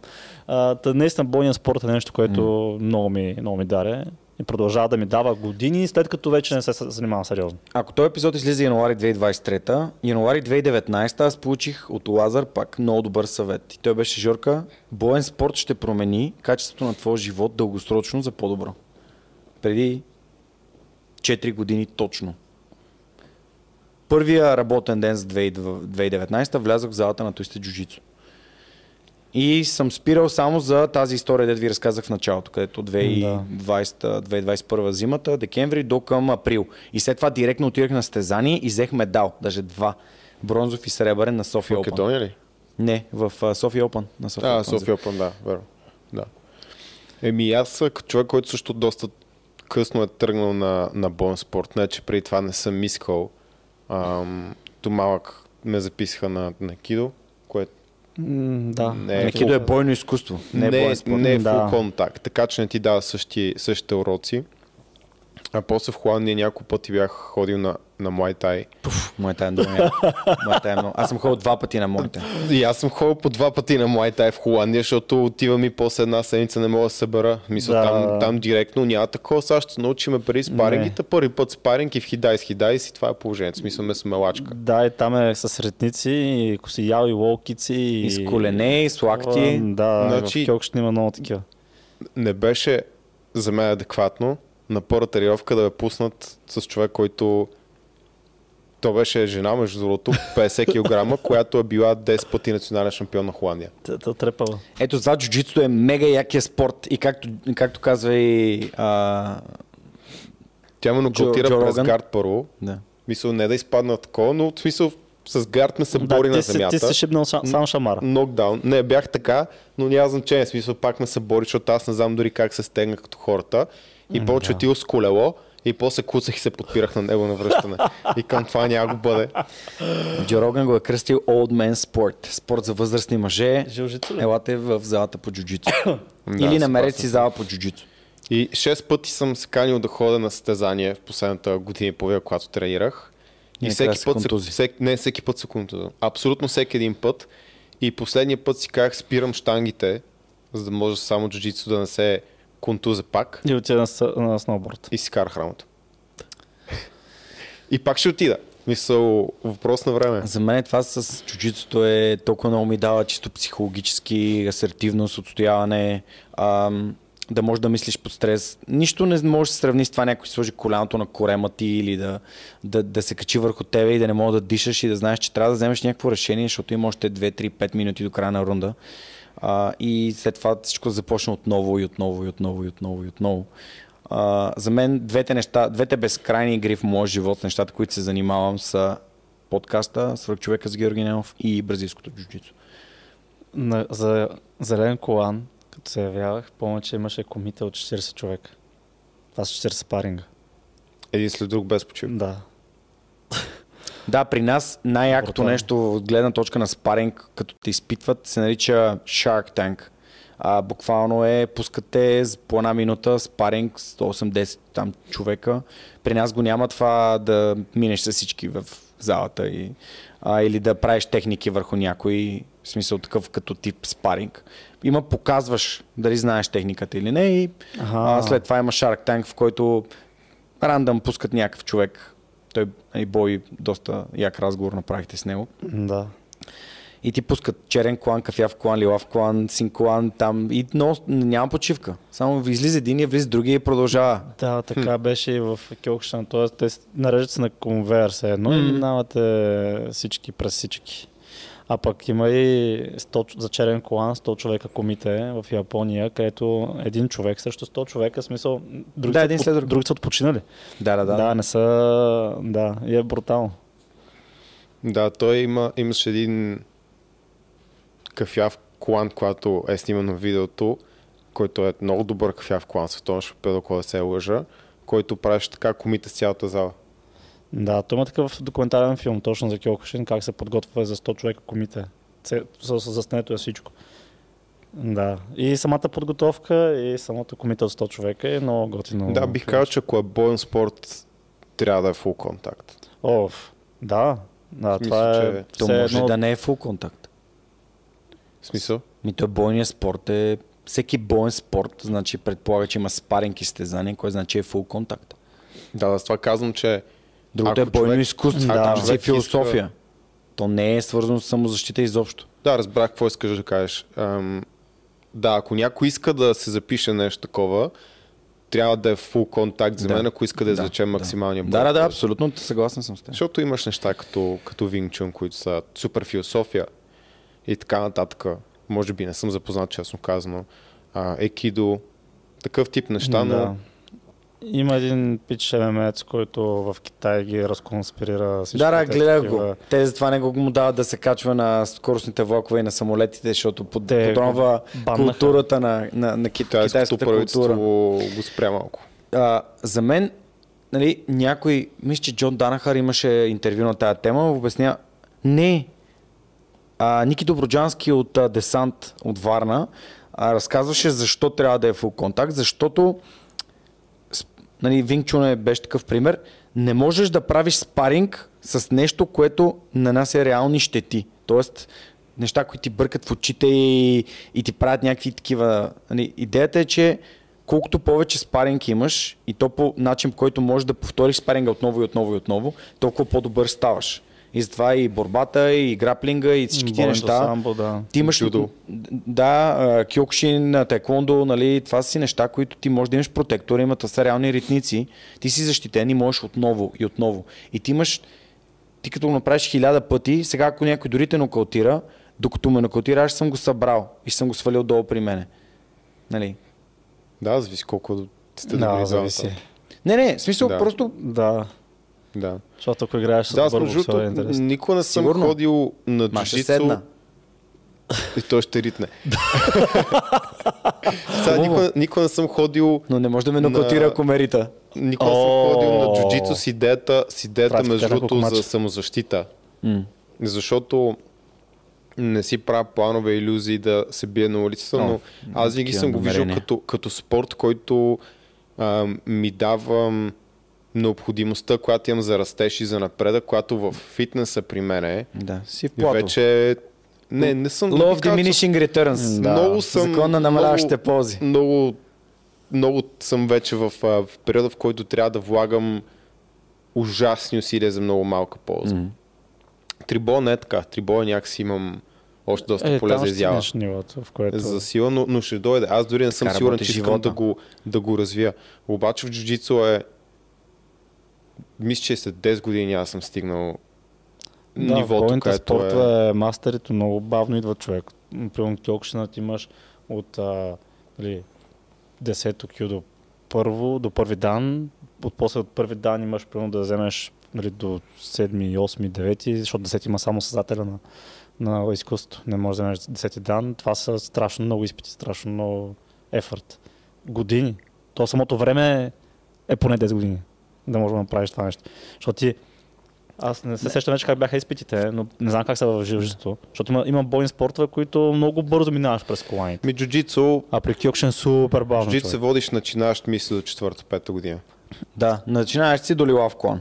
Да. което са 5 Което си години. Доста минимум, е. че, минимум 4, ако имаш някаква предварителна подготовка, да кажи 3. Доста. Като най... Втория най-бърз черен клан в историята на джуджито е нашия учител Кайо Тера, който е 12-кратен световен шампион, година и половина. За Вау. година и половина е станал черен.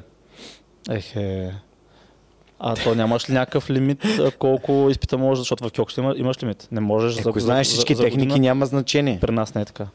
А, не можеш. Имаш а, един Мисля, че изпит, беше година и половина. Чакай да не, да не излъжа. имаш един, зависи от федерация, един или два изпита на година, имаш примерно бял колан, бял с черта. После имаш син, Да. син с черта. Между другото има, има полза в това. Жълт с черта. Знам, че има хора в джуджицу, които доста се дразнят и казват, ето, примерно в Twisted, мисля, че в нашия клуб даже едно от нещата е, че обвиняват хората, че бавят колани и така нататък. Аз виждам огромна полза в това. М. Да, защото ако, по ако някой супер бързо може да вземеш черен колан, някакси да знам. Не, не, не само, защото по някой път това става и в живота. Ти се потрудил, свършил си работата, обаче трябва търпеливо да си дисциплиниран, да продължаваш си добрия ученик и да изчакаш момента, в който ще дойдат ще дадат колана. Mm. Не винаги ще е точно тогава, mm-hmm. когато искаш, особено днешно време, когато са свикнали, правя, получавам, правя, получавам, правя, получавам. Тук ти носят този delayed gratification. Това, което липсва на повечето хора. Свърших да. работата, постарах се, добър съм с паренгите, не съм се отказал и демотивирал и продължавам да надграждам. Да, може да го заслужавам този колан, обаче изчакам. И знам, че има иерархия и знам, Да. че учителите са преценили кога е правилният момент. Това е, това е много ценно. Много ценно. Да, значи при Кьокшна беше бял, поне аз като тренирах, после ги смениха коланите, имаше бял, син, жълт, зелен, кафяв и чак шестият ти колан е черен, като през Се- всеки един имаш бял, бял черта, син, син черта, М. жълт, жълт черта. Тоест по, по две. Тоест ако имаш а, два изпита на година за колан плюс черта, това си поне 5 години. Ако не те скъсат на нито един М. изпит. Имаш поне 5 години за черен колан. 6 всъщност трябва да са. А, в джуджицу си има пак някаква така горе-долу категоризация, че син колан е на Извинявай, около 3 2 години. години. Три години. Тера е 3 по-може. години. Син колан е на около 2 години, Лилав е на 5, Кафяв е на 7-8 и Черен е на 10-11. На първо място е Трави Стивенс за 18 месеца. А Трави Стивенс преди това е олимпиец на джудо. Да, Така така, че- поможе. И при Джон Данахър. А Кайо Да. е от, от зиро, от нищо. Та, В смисъл, ако си олимпийски по джудо, някакси има лойка да вземеш по-бързо. То джудото е фундамента, ти го имаш целя. Ми мен, честно казано, джудото ме плаши. Като Що? спорт. Защото е тегло. заради всичките хвърляния. Много, Много е е тегло.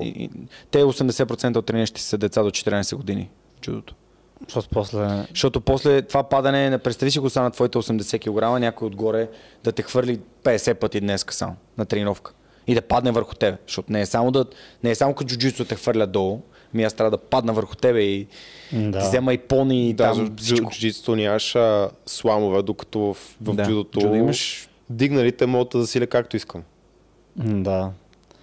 Доста ефективно. Много е факт. Нали, т.е. това има много, много джудо неща в тейкдауни. Не, джудото, много, джудото е страхотен спорт. Това, което аз исках да кажа, че имам страхопочитание към, към това, джудото. ако излускаш някой така на почките. Аз си спомням, Ти ще го убиеш, ако го Помням излъскаш си, като бях взел синия колан или не бях четири страйпа на бял колан и дойде едно момче да тренира една сутрин с, на кимоно национален отбор по Франция, на Франция. Окей. И обли, беше сложил бял колан.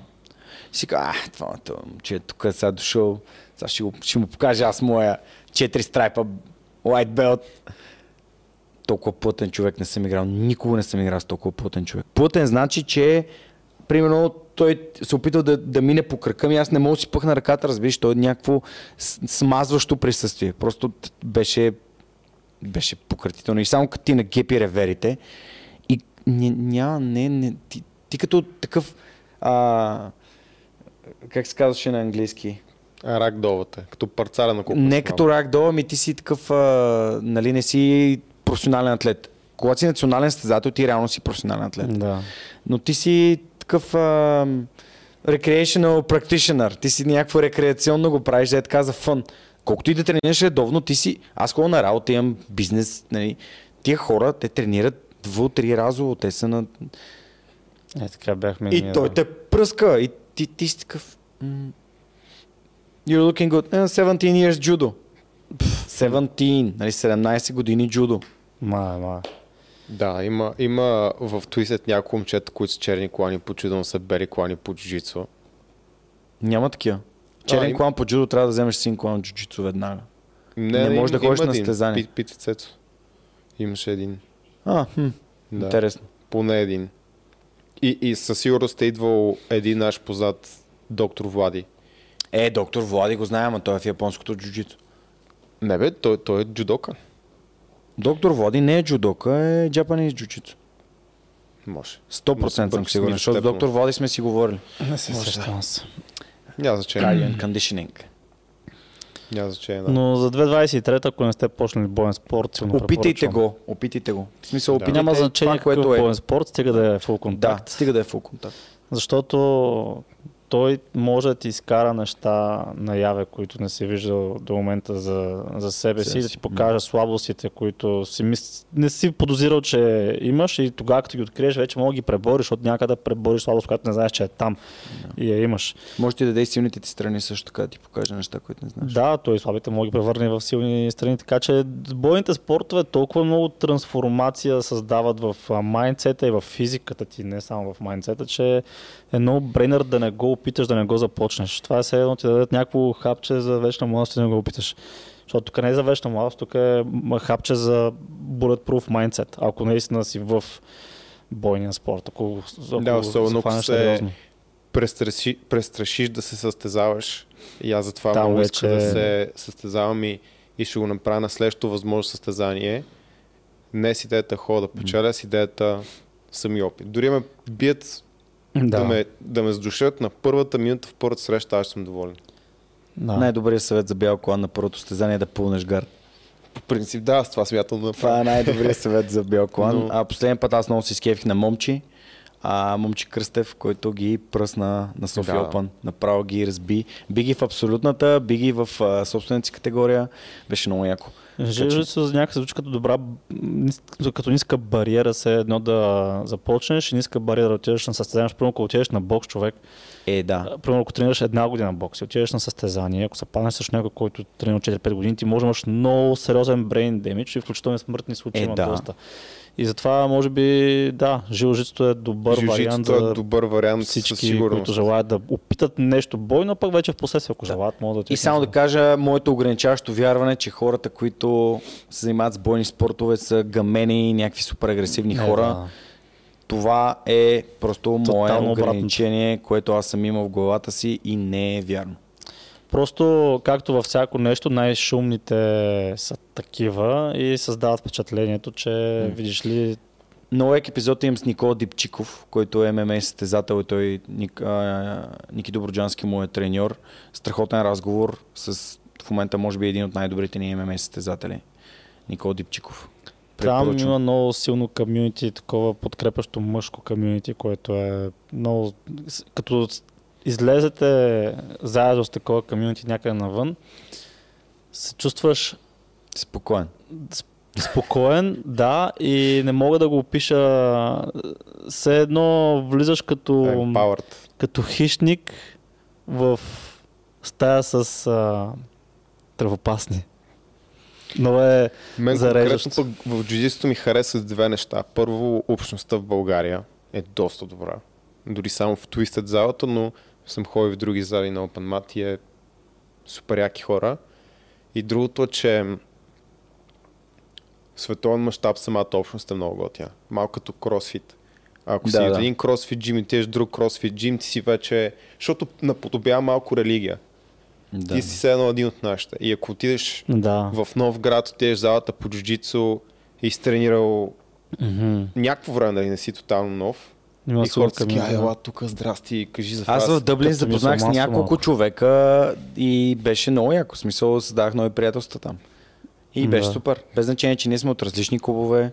Беше доста, доста яко. И като цяло, според мен хората, които са къласи, точно тази, това спокойствие, което имат, ги кара реално пък да бъдат по-хъмбъл, по-скромни, М. защото няма на кой да се доказваш. Като си с 5-6 човека, които са и национални създатели и така нататък, ти не си търсиш проблеми. Особено и, не, джуджицу, и нямаш когато- нужда да се доказваш. Когато да видиш правиш. някой, който в очите на повечето хора не може да си иска ресто в дискотеката и е кафя в колан и те разпъне за 5 минути ти покаже, че да. не е добре да съдиш по външния вид. Джуджитото всъщност те учи на смирение всеки ден. Всеки ден на всяка тренировка те учи на смирение, защото ти си бял клан, идват ни момичета и те удушават, и ти взимат гърба, и те чокват, и ти не знаеш какво става и си казваш, баси колко съм зле. Свикнал с ги душиш, идват, те те душат, какво, какво става тук? Не на насилието на жени, а и За всъщност друго а, да говоря.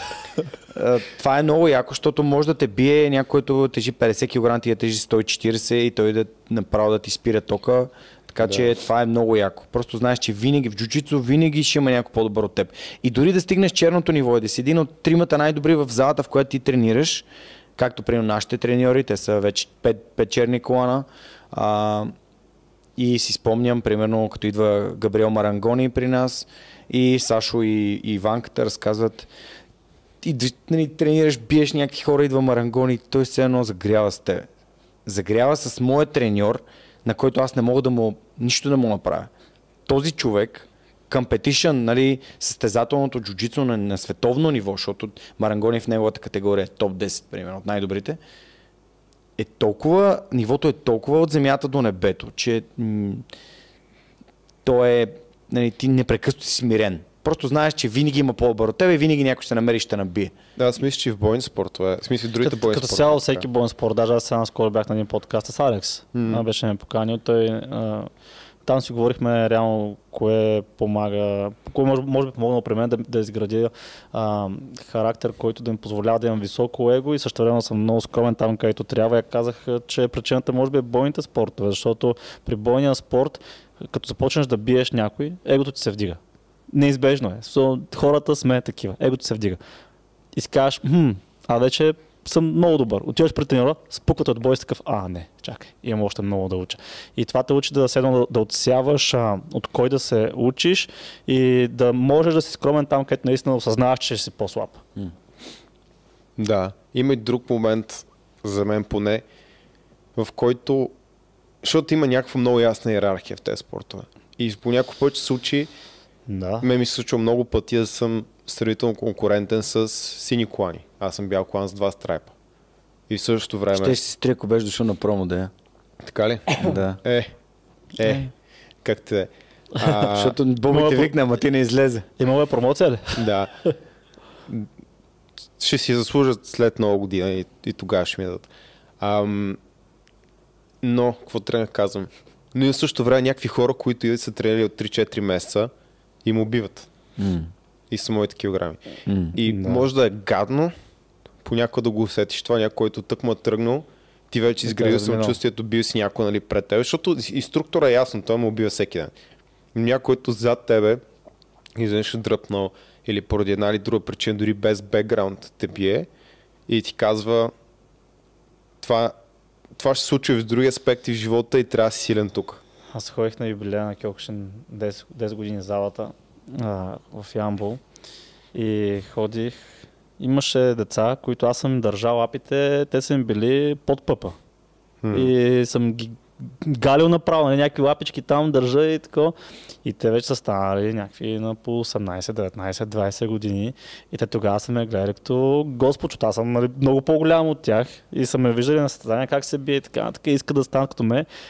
И аз стивам човек и те ме спукват от бой. И е много, много е интересно такова. Чувстваш се като някакъв стар лъв, който вече си спуска прайдера. Да се смисъл някакво такова. Пускаш си властта. Not alpha anymore. Да, бе, Да. да. Той в твиста така има, Нормално има е като... три момчета на 14-16, които е кажа, че съм правил някакъв спаринг с тях преди и беше горе-долу окей, обаче те толкова дърпат нивото, че аз последния път, Като когато се съм правил спаринг с камен, после не може да ходя един месец. Камен влезе в Дъблин, нямаш среща повече от 30 секунди, като изключим една, в която реши, че няма да прави енкалок. На Там нещо по... да, да атакува крака. Аз това не може да 17. ходя, защото ми направи 4 енка лока за един рунд. Да. И, и вс- той взе всичките си мачове на ги, всичките си мачове на ноги и после игра абсолютна на ноги и падна на полуфинал от пича, който взе златото, а, който беше доста по-тежък от него. Просто влиза, цак, вземи този енкалок и само, само ключове на краката. Бум, бум, бум, бум, бум. И аз взимам да снимам и, и то Свърши. И съм такъв, добре де. Това е като мач на Майк Тайсън. И те са на по 17. Да. Сега те са на сини колани. И две още, години. и още не тренират с тежести. Много. Да, да.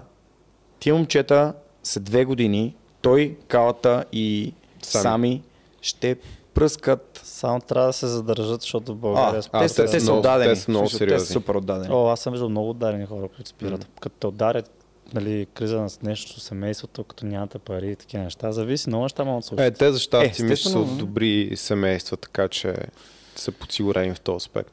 Иначе кал, калата е на лъчко, брат му. Да. Аха. М, Ето, сигурно има добри гени за това нещо. Има, има. Но да, интересно е как А, а градуват тях пък на, на Той съответно учи тренира калата... с вас ли? Не, но се Познавам. познаваме, Знаете се. приятели сме. А, пък баща им е черен клан по Кьокушин и вече мисля, че е син по джуджицу. Да, Не, е. още не е 50 син. нещо. Не е ли си още? Ще вземе. 100%. Той имаше някакъв проблем с глезена и... Иво. Но е такъв И той на 50 и колко и тренира и 50 нещо. Аз съм правил спаринг с него и тегав е. ми меси ме бие. Мисля, че е тегав противник не си. се е. дава Идва такъв и ми казва. Жорка, обичам да играя с теб, защото знам, че не правиш някакви експлозивни, някакви край неща. Аз много, ги, аз много играя за грешките на другите, поне като играя с някакви хора, деца горе-долу на моето. Как така за грешка на другите? Ми, Покриваш. Джуджицу има много, той е, не, не му казват а, кинетичен шах за for no reason. Нали? Те му казват така, защото има много координация и съответно от среща се правят грешки на тайминг или нещо друго. И просто той прави грешка и аз се възползвам и примерно взимам нещо. Мгм. Ей, не само. Аз мисля, че му казват чак, защото ти може да правиш всичко перфектно, но си в ситуация, в която стратегически човек е просто в по-добра позиция. И ти нищо не можеш да направиш. Това е Но и шаха, влизате в някакъв опенинг и правиш, да кажем, един малко по-различен ход и айде чао, цялата система вече е, е солвната за напред. И в джицу по същия начин. Но не означава, че не можеш да направи грешка от срещната страна. Всеки може да Последствие. Да, да, аз- аз просто чакам грешки. Че, че той чака да експлойта. чакам грешки. Ага. Жоро по-скоро кажем пасивен играч, който се защитава добре и търси как да те контратакува. Мгм.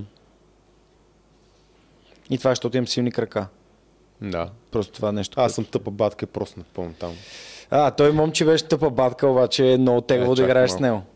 Той много е- е тегаво. Той комбинира техниката с а, силата, която има и стане тегаво. Много е готино да, да, да, да играеш с хора, които влизат в залата с физическа подготовка и виждаш колко са силни, обаче точно в този момент разбираш как техниката, която ти си изградил времето, което си тренирал, колко много ти помага. Защото те са и Никола, и Момчил, те са по-силни от мен. Бат Цецов в началото, като почна да тренира. Ужас. В смисъл, той, ня- някои неща не могат да станат срещу него, просто защото той е много силен. И колкото повече технически напредва, толкова по-тегав става. И така, и бат Цецо е син Колани и той раздава правосъдие. Е, няма как. Като си удара на нещо, то се получава и пак бойни спорта учат на, и на това. Безкрайната игра. Значи да си ударен, да си скромен, да имаш самочувствието, разбира се, че там, М, където можеш да да. Важно. Асертивност ти дава, променя ти стойката, променя ти, бе, всичко ти променя бойния спорт. Ако има, ако трябва да се избира примерно между фитнес и боен спорт, аз бих си брал боен спорт 10 от 10 пъти. Аз пред футбол бих избрал, ако можех сега да избирам, сега ако бях в училище и трябваше да избирам футбол или джуджицу, ще запиша на джуджицу. Е, много ясно, човек. Знаеш ли 10 от сега 10 това, което пъти. знаеш? Да. Аз ще върна малко на темата с подкастинга и тук може и да Плеснахме се малко поприсвършим. Не, супер беше, защото това са твоите две Infinite Games. Да. Обсъдихме Така е. ги подкаст, джуджицу, това е важна част от твоя живот, пълен спорт. Ам, първи въпрос, и може по- по-кратко да е, защото втори е по-важен, но мислил ли си за свръхчовекът на английски? Да, мисля съм Е, за свръх Ти човек имаш на английски. подкаст на английски. А, Съм имам слушал. нали рекърсив, имам и епизоди на свръх човека на английски. Имам Питър Сейч ми е гостувал, а, доктор Дейвид Райбак, Марио Томич, а, Габриел Марангони, Адриен Баки, който е на Чиби Феникс а, създателя. Да, мислил съм на английски. За мен е, еволюцията е следната. Първо, аз правя нещо за общността в България. Тоест, в... показвам, че има добри примери. Хора като вас, нали, хора, които правят смислени стойностни неща тук в България, да, добър личен пример. Втория, му- втория момент е вкарвам външни суперстарс, нали, свръхчовеци извън България. Каня хора, които, прино, като тези, които аз съм избрал, прино Питър и така нататък, мечтая си да Тим Ферис Джоко, защо не, в българския подкаст. Да дойдат и да разкажат през моя контекст, моите въпроси, да дадат стойност за хората в България. И вече това е за общността, за това е моята инвестиция в бъдещето на страната. Моите хора да чуят тия неща. Или хората, които изобщо имат нужда от тях. Оттам насетне вече следва в момента, в който това работи като устойчиво, то вече си работи, да вляза в ниша как Георги от малка България е постигна това, което е постигнал и реално такъв подкаст на световно ниво с ан- англоговорящи. Да. Мен също Но една ми от, се иска да е наживо. една от идеите е и на мен ако стане, ако не стане, има други опции, но една от идеите ми би ми била в бъдеще да направим подкаста на английски и да го има това нали, с за тукшната общност да каним големите имена, М. но още повече ми се иска да вземем големите имена, които дойдат тук, за да може да натрупаме слушатели международно и после им покажем нашите хора. И това Е, да го да, да. ползваме като трамплина, да, да им покажем кой е Васил Терзиев, да им кажем Е, това е giving mindset, нали? Да, смисъл, хората да искаш да дадеш нещо, от, но от, да не... от Payhawk, да им покажем реално тук Христо какво го се чакам случва. още. Да. Да им покажем тук какви, какви хора има, защото има истории, които си служават да бъдат разкази на целия свят. Знаеш ли, всъщност, а, моят приятел Иво Иванов, видях кривата на щастието там, нямаш как да не се сетя за него, а, като ми гостува в 146 епизод, каза следното. Всеки един от нас има неразказана история. И свръх човека реално каза точно това. Не, че някой е повече от другите, а виж този човек, който е добър личен пример, но той е най-нормалният човек на света, просто е повярвал, бил уверен, правил нещата, които са важни за него и е постигнал този успех. Нали, Прави ги по неговия си начин. И ти трябва да адаптираш това, което си чул, за това, което ти е полезно, за да можеш ти да си намериш твоя собствен начин да успееш. А, и ти също можеш да бъдеш свръх човек. И на от най-докосващите съобщения, които някога съм получавал, е от едно момиче, което ми беше написало, че съм ми подарил вяра, че тя след 7 години може тя да ми гостува в свръх човека. А, и това е много яко, защото ако моите хора ми пишат тези неща, значи аз правя нещо смислено и то наистина валидирано от, от слушателите, че то работи за тях. Така че това ми е плана за Global Domination. А, така. Добре, и втория ми въпрос е, кои са днес, нали, смисъл 2022 към 2023, сегашния Жоро, кои са тримата гости, които най-много искат да гостуват подкаста, не българи? Мисля, ако можеш да избереш всеки един човек от, от света. Мисля, ще тракам с пръсти, утре с тук. Щракам, щракам с пръсти, Джоко ми на първо място. Що заради отговорността? Ние започнахме с това. А, отговорността е и за джуджицу. А, той е черен ясно. клан, той е много, много така промотира това. За мен лично, ако започнем от тази отговорност, смятам, че можем да стигнем много далече. Всеки един от нас и заедно. И като започнем от нас самите и заедно като общност.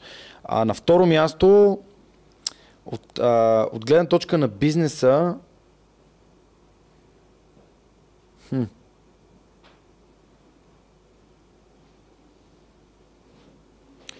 Нали, чуда се между, между Илон и, и Джеф Безос. А, може по-скоро Бил Гейтс. да, защото... Ще... да. Чуда се между двама, избирам трети. Но защо? Защо? Заради... Всъщност защото... А, Искаш много да ми- го питаш за чипирането. Искам да му питам кой модел ми е сложил тук, като са ми слали вакцината. Защо като мигна три пъти не прави скриншот? да. И защо, може ли да виждам на 6К или на 12К? Не може. Защо А, 5G-то не хваща добре? Значи, исках да е някакъв нали, такъв човек на... Не съм мислил по този въпрос, много интересен въпрос, но тези са много хайп в момента, Джеф Безос и Да. Илон, а, Илон Мъск. За мен е, Бил Гейтс има... Той е човека, от който тръгна всичко. В смисъл чисто digital wise. От гледна точка на Windows и от гледна точка на най-богатия човек. Какво прави най-богатия човек на света с парите си? И ам, съответно за фундацията, за маларията, за такъв тип неща. Защото е, аз съм от тия, които не вярват, че като е казал в TED Talk, че ще има глобална пандемия, нали, той е причинил глобална пандемия. Това са някакви абсолютни нонсенс рационализации, нали, които чуваш пандемия на едно място, вадиш от контекста и слагаш в друго място и вуаля. А, за мен този човек просто е много, как да кажа, бил е на правилното място и общувал с много хора на световно ниво и смятам, че има ам, неща за казване и на последно място, може би някой атлет, ам, Е, Джоко си е бая атлет. някой професионален Ага. атлет, ама някакъв такъв а, не- не- недостижим професионален атлет. Нещо от типа на Фелпс, примерно, или Юсейн Болт. Е, А. Гордон Райан. Меси. Горан Райан ми е много... Горан Райан е, за да кажем, кой е кралят. А, той се самопровъзгласил за крал на джуджитото. Човек, който Много. е На ноги джуджит специално. на ноги джуджито, т.е. на граплинга. Той е взел всичко навсякъде и е без... няма конкуренция в световен план в момента. А, Меси, да, Меси, ама не мисля, че Меси има тия неща за казане, които точно мен най-много ме интересуват. Аз бях стигал на че? Аржентина ще станат световни шампиони. Роналдо ми е много out of the scope. В смисъл не ми е...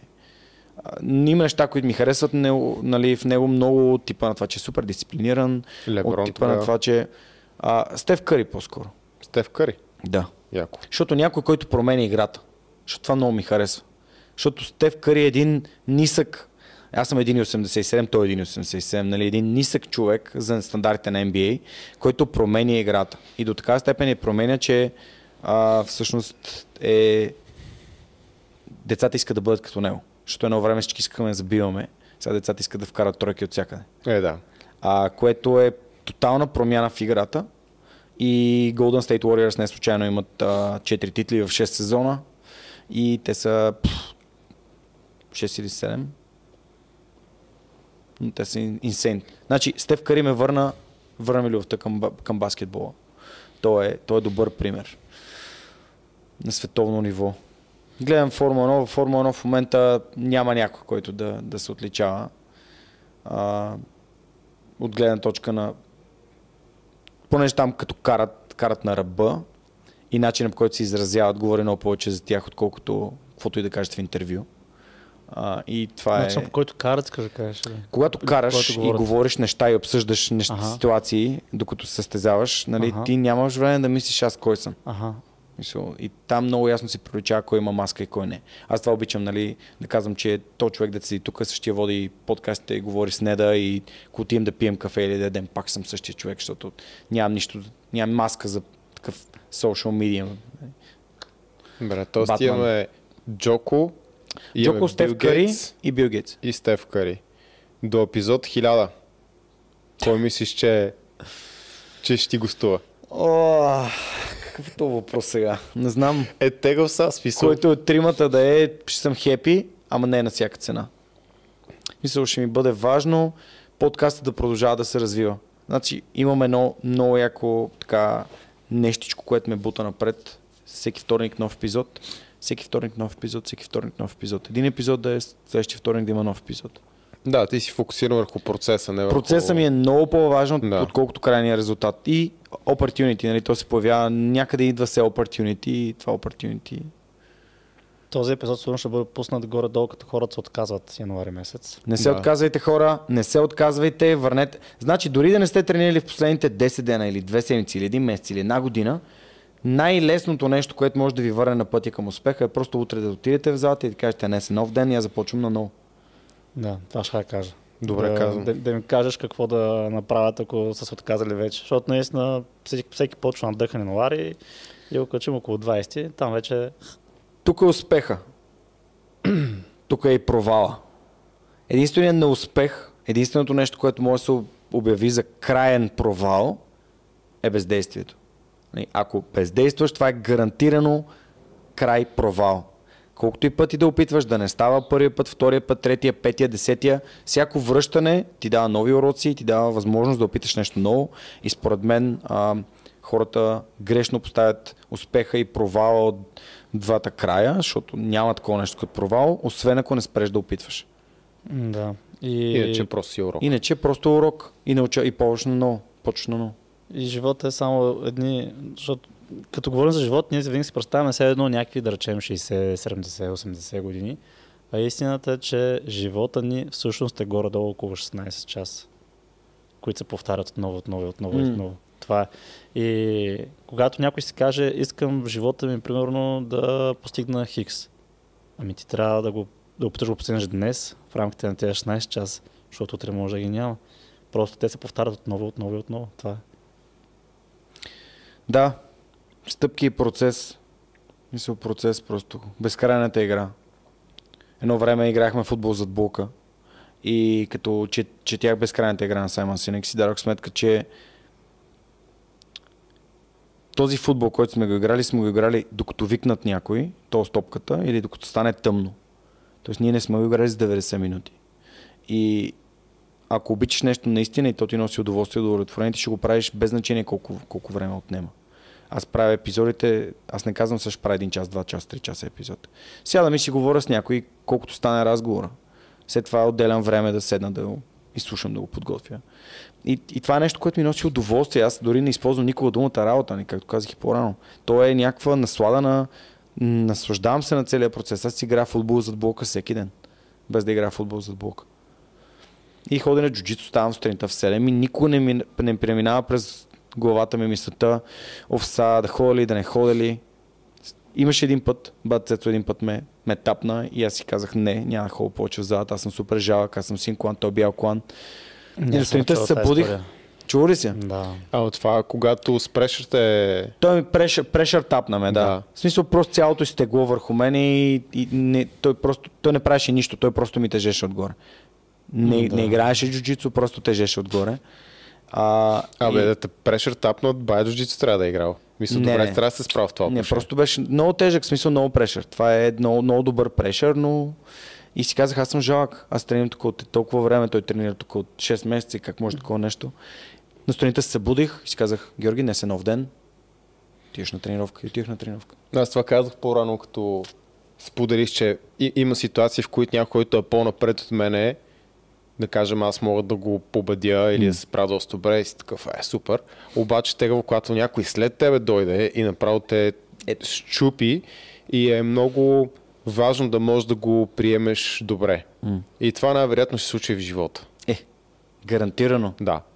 И да се научиш да го приемаш като част от безкрайната игра и от процеса, за мен е много важно. Бре, Жоро, последни думи, които имаш към всички, които гледат към твоите фенове, към нашите последователи. Ми, последни думи. Обграждайте се с хора, които ви дават неща, а, които ви развиват, които ви помагат, които ви карат да мислите как нещо може да се случи, а не защо няма да стане. Ам, подбирайте внимателно тази среда, тя е фундаментална. Поемете отговорност за действията и бездействията си. Правете малки стъпки и резултатите те ще дойдат и гарантирано ще ви изненадат положително. И това е.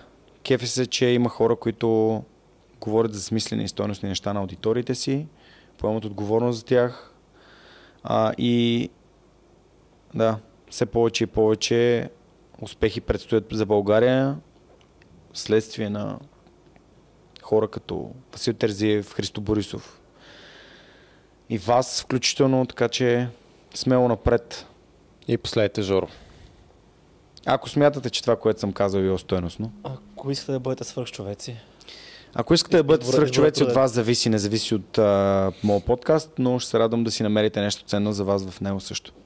Супер. Мерси за гостуването, Жоро.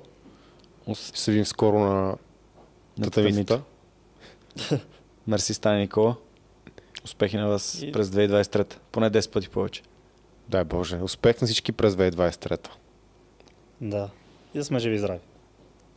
да. И, и продължаваме напред. Аз те казвам на етап. не ме се Не, казва то, живи и то, здрави. не се си е така. Да, защото не се знае какво ще се случи. Супер. Айде до следващия път. Стадете ни клиенти.